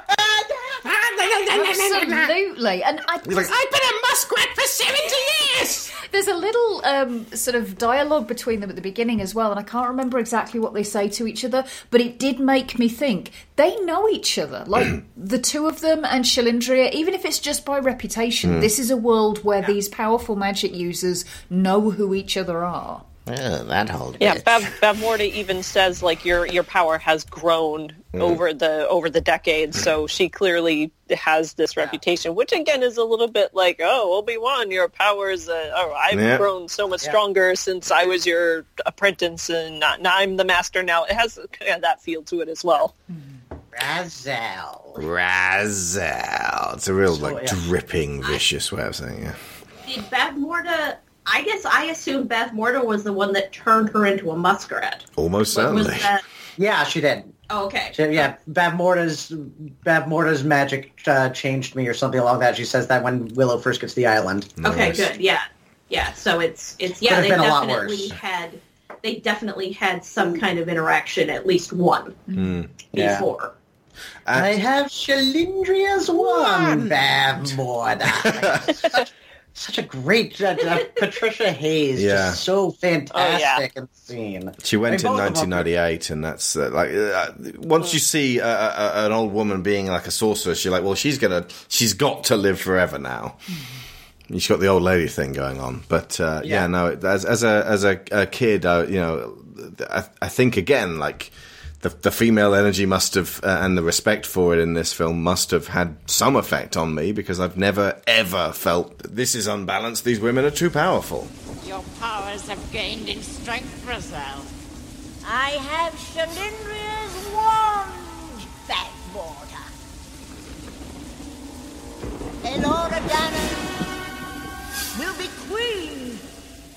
Just never occurred to me. And it would have been so easy to have Mad Martigan just like bust through when everything looked like it was about to be lost Yeah. and have him like swing in and save the day, but that never happens. Yeah. He doesn't come in until after it's pretty much all done. He plays the support role and helps Willow and everybody else get to their goal by taking care of all of the battle business outside. He's a, a he's a dedicated warrior now, and his opposite is the other dedicated warrior. Mm. Willow's opposite, it would appear. Like 'cause Willow, like sh- Bavmorda has taken out her greatest opponent, and Willow is a nothing, a nobody. He's got like nothing going on, and he uses that, as we've already said, to uh, to his advantage. He uses her ov- underestimation of him that he couldn't possibly accomplish anything. Uh, so I think the acorn, while it fails, does make her feel like, well, this he uses some kind of magic. He was working with Fin Raziel. I don't know this thing. It's the same as Sauron not knowing what a hobbit is, so Yeah. they can use this the- to their advantage. The acorns which were give to, given to him by the High Aldwin, they are folk magic, effectively. Yeah, no. They're an extension of, of what he uses next, which is illusion, which she wouldn't understand in the slightest Hmm. because doing fake magic would be meaningless to her. And I love Uh-huh. the line where he says, I'm going to send uh, Elora to a, a realm where evil cannot touch her. And Bavmorda's instantly were like, There's, There's no such place. Evil can get everywhere. One thing that I also really like about that scene is the dismissive with dismissiveness with which Bavmorda responds to Willow. Mm. Like he's got Elora Danan, and she's just like, "Put her back on the altar," and walks away like she expects him to actually do this. Yeah. Like she just, she just commands him to do this, and just expects that he is in fact going to take the baby that he has almost died several times to protect, Hmm. just put her back on the altar, and what, like walk out? Yeah. What was your plan, Bavmorda? What did you think was going to happen here? But that is so consistent with what she's surrounded herself with so far, which is Kael, who does everything she tells him to, Hmm. Sorsha, who up until recently did everything she told her to, and those sycophantic priests who do Oh, we'll kill a baby. next to nothing No that she problem. doesn't command them to do. I think she says at something at one point, uh, one of them says that he thinks Your daughter will Sorsha's betray you. betray them. I trust her loyalty more than I trust yours. That's it. But the, the point she's making there is I trust your loyalty completely, and hers is even stronger. Yeah.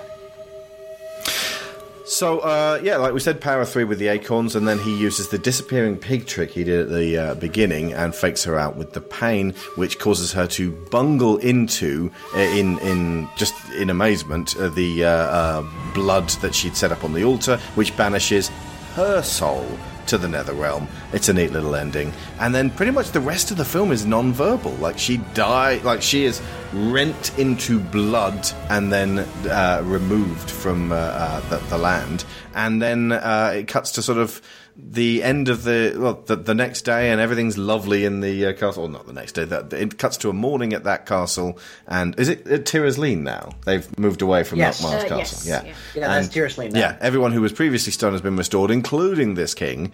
And uh, it, you know, Willow just gets given a spell book. Like you know, it's it's again like Willow is effectively your stand-in for all the kids in the audience. So like you know, do you want to be a wizard and and uh, like here is a bunch of spells and this it set it allows him to go back to his village as a father, as a farmer, but with an increased like with many many points added to his sorcerer class. Yeah. Yeah. Just just as a uh, thing, I love Mad Martigan's outfit in Hmm. that scene uh, with the pains on the shoulders and the. Uh, It's little- really good. Yeah, that that's a great costume. Yeah. I, I wish I wish there was more of that costume in that movie. I don't know where you'd put it, but It's quite Shakespearean. I like it. Yeah. it is. Yeah. Yeah, it is. Before people uh, uh, message us about it, we know about the Chris Claremont uh, three book series that was uh, written between uh, 1995 and 2000, uh, where he took the premise of Willow, who renames himself Thorn Drumheller. So Claremont takes everything we know about Willow, including his name, and destroyed it within one chapter, destroyed everyone we love and, and care about, and then wrote three books worth of grim, dark misery uh, in uh, what may as well have been a completely different place, and may as well have been a completely different book series about uh, a halfling named Thorn Drumheller, who is uh, really miserable and sad and morose, and everyone he knows is dead. Brilliant! Thanks for that, writer, like creator of some of the greatest X Men ever of all time. I, I, I don't get that. I, if apparently it was George Lucas's plan, it's like, really, your plan was to kill everyone, including the whole Nelwyn village. That that was the plan. Everyone I know is dead. Uh, have you got any more mac and cheese? Yes, we do. And it, like, it- Actually, it's George Lucas, so maybe. Yeah, maybe. But either way, it's like Yeah. none of it. Like if you read the reviews, they are furious. They're from all avowed Willow fans. This is the worst idea ever. Why would you do this? It's like doing. Do you remember that um, uh, Grimdark Power Rangers parody trailer from the director Yeah. of Torque? Like it's it's like doing that and and marketing it as the continuation of Power Rangers for Power Rangers fans. Now, uh, some you're going to be getting, yeah, this is the Power Rangers I always wanted, rape, but. A lot of other Power Rangers are going to go, I bought this for Power Rangers, not for this, not like this. So yeah, it's difficult to get hold of the books now, and I don't uh, suggest you, you do. They have nothing to do with Willow, and I'm baffled that they exist. there we go. There, yeah. that bombshell. And it's not canon. There has been talk for many, many years of a Willow 2 or a Willow TV series. I hope that that eventually does come to fruition, but I don't mind if it doesn't because this was such a fundamental part of my childhood. Willow goes home, goes to the village, no words required. He just returns with the elixir, which is he had to believe in himself. And it's it's a sweet, self-contained little story, and it just thrilled me. And it plays very well universally as well. Um, Like we've been doing movie nights with Marion, and and she actually watched this with me this morning. Nice. and it was a, it was adorable how like into it she was getting because she loves magic and monsters and dragons anyway. And so whenever whenever Kael was taking Elora Danan she was saying, "You stop taking that baby, bad guys," or How old it is was, she it was ridiculous. She's she's two and a half. Okay, And, so um, that's an that's an acceptable age, folks. If you've uh, uh, if you've Oh, like no. if they're accustomed to monsters and things, two and a half is fine. I would say it was. Well, it, I mean, you know, maybe we we accidentally showed her Stranger Things like this summer. okay, maybe not because- that. That's because she was just super into the monsters and was like wandering into the room with us, but. But no, she was she was into this. She was even whenever the the dragon was like eating the troll, she was like om nom nom nom nom. I mean that that dragon effect is it's this lovely little tribute to Ray Harryhausen. And it looks it's like I don't know if it actually is Yeah. stop motion, but it's got that kind of like Nockmaar soldiers like poking at it with spears Yes. going yeah, on. it's it's sort of the the Phil Tippett 1980s evolution of stop motion because Yeah. it uses a lot more like motion blur and stuff, but it's Yeah. it's the same principle. But it I don't know. I think that kind of holds up even as close as they get that to the camera. That's a pretty good looking creature. yeah. Some of the compositing in this is really, really good. Like some of the stuff with the brownies, uh, largely because they used, no pun intended, um, they used a lot of uh, oversized sets and, and things to make it much more convincing. They, they come close to doing like forced perspective stuff on occasion. Uh, did have you shown it to Lyra? Oh God, yeah. We showed it to Lyra about a decade ago. Like she might even have been a bit younger than Marion. Oh, okay. okay, so she loves. She also loves. This Oh yeah, movie? yeah. She loves it. She watched it with us again today. Absolutely. It's Nice. It's kind of a feel good romp. You know, Yeah. it, Yeah. like you like you said before, it's a very self contained story. It's it's very sweet. It's got a adorable ending, and uh, you can appreciate it for just being a, a fun romp through this sort of different fantasy realm. Sharon, you uh, on that note, it might have been that it was too sweet for audiences in 1988 who were starting to want something a bit more savvy. Even so, even though it's got Mad Martigan kind of cracking wise, it was a bit too optimistic. Sharon, you had Ah, a yeah. theory. Right. Well, th- this ties in with what I was saying earlier about the sincerity of the of Willow when it's up against the uh, the sarcasm of some of the other characters. Uh, but there is a little bit of a feel of, I think they call it the new sincerity movement, the millennial optimism in the face of things being pretty shit going up against the apathy and cynicism of slightly older Gen Xers. And when this came out, the those millennials who would come to kind of front that movement were very little. And not really old enough, maybe, to go and see it at the theatres. or maybe We not grew up born watching yet. it on VHS. Yeah, Yeah. This is a home movie. And by as. I think Brendan pointed out, it did do much better on the um, the home market, uh, VHS and and um, uh, television. It was very popular when it well, hit. it had to compete in the cinema against Crocodile Dundee 2. Well, who could And- really? Yeah.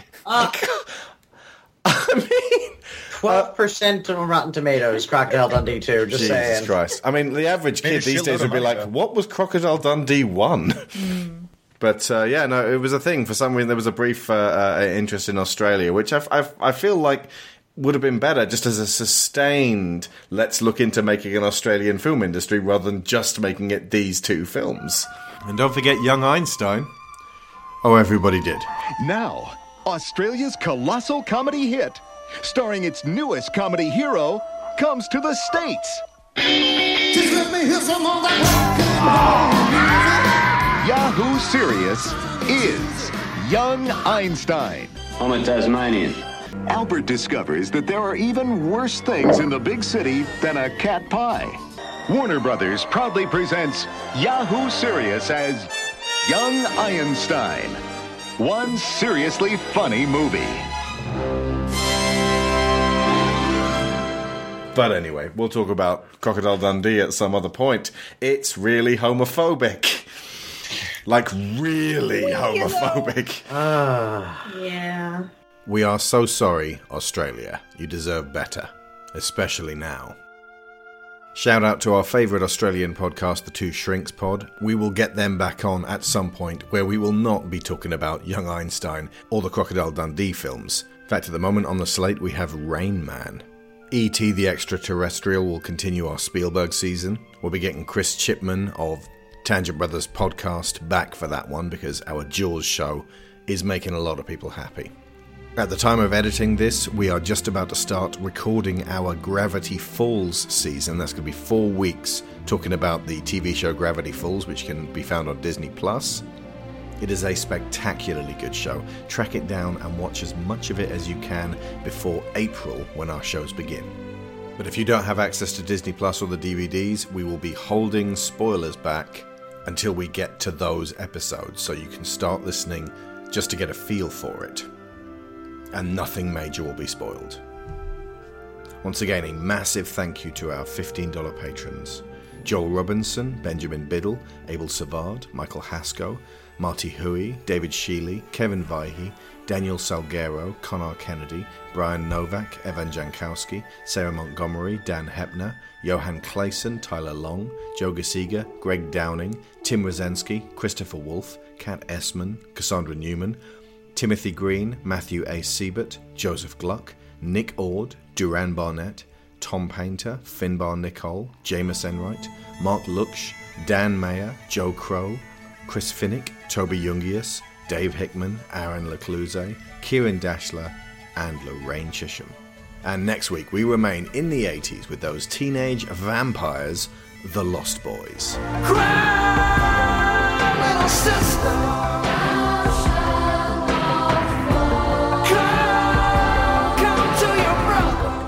brother. Lord and Miller for Willow 2. Suddenly it's all okay. But yeah, if there is going to be a Willow show, it'll be on Disney Plus because effectively they own it. So yeah, it's Lucasfilm. Yeah. Yeah. Okay. Right. Well, well, we will see. And uh, I think that will about do it for Willow for now. Ladies and gentlemen, please pimp your various recent projects, especially focusing on episodes that you're proud of. And we will start with Brendan. Yes, you can find me on normannerd.blogspot.com where I write reviews. Um, specifically, I just threw one up there of Terminator Dark Fate, which I'm hoping people check out. Um, we also do a uh, you know, like a, a weekly video column over at Cinapse. That's C-I-N-A-P-S-E dot C-O. And uh, there was a whole bunch of Halloween-related stuff there. So if you're feeling sad about the uh, spooker season being over, then head on over there and read stuff about The Gate or Mandy or just a whole bunch of like fun horror movies we were tearing through. And uh, you can also follow me on Twitter at BLC Agnew, where I occasionally post Marion's reactions to movies and stuff. And Caro and Debbie. Um, let's see here. You can find us at sequentially-yours.com where we talk comic books and comic book movies um, and that sort of stuff. Uh, one of my favorite videos I did was called Three Close Readings where I just took some comics and some random uh, some, some random music or not music theory, uh, literary theory schools and read the comics from them. Um, also, recently I've been writing for Something Ghoulish, which is a horror, uh, a horror exploratory um, thing. Uh, our most recent one on the socioeconomic context of the Addams family. Oh, I think nice. it's fascinating. And you can find me at MoonPanther22 on Twitter. and I'm also on sequentially-yours.com and most active on Twitter at either Debbie Morse or best at 8300. Um, I love to engage with people and always open for pet photos, especially cats. I love me some cat Twitter. And finally, Maya. So you can find me on Twitter at Maya Santandrea. And I don't know if any of you guys have started, if you have HBO, if you've started watching The Watchmen series, Uh-huh. but I was in the pilot episode of that series. I Oh, was in one of the big police shootout scenes, and they Shit, now I even, gotta watch it. and they even and they even credited all of us, which was shocking. Uh, Stunt People never- they never credit stunt people for television, but HBO actually is crediting all of the, the actual the coordinators and the stunt players in uh, at least the the couple of episodes that I've seen, and I believe episode three drops tonight. So I'm I'm in a few later episodes in the series, but I believe uh, you know later tonight you'll be able to watch the first three episodes it's on a good start. I'm really optimistic about it. It's it's got some really cool production design. The story seems pretty solid. It's got some very relevant political content in it and it's off to a good start. So I've got high hopes. And so if you if you have access to HBO or HBO Go, HBO Now, start watching The Watchmen. It's hmm. looking pretty good. Unfortunately, it is upsetting people who hate hearing anything to do with politics uh, in their TV programming. So definitely watch it. Um, Yeah, I really have to watch it. right, because because the source material had nothing to do with yeah, politics. no, it was keep totally, politics out of our Watchmen. Yeah. Yeah, Okay. No, no politics there at all. Alan Moore Dave Gibbons, famously apolitical. Yep, absolutely. Exactly. Okay, and that is all from us this week. We will be back with more awesomely outrageous 80s next week with The Lost Boys. Mm-hmm. All the damn vampires. Many thanks again to Joel Robinson who commissioned this episode. You made it happen, Joel, at long last. Thank you.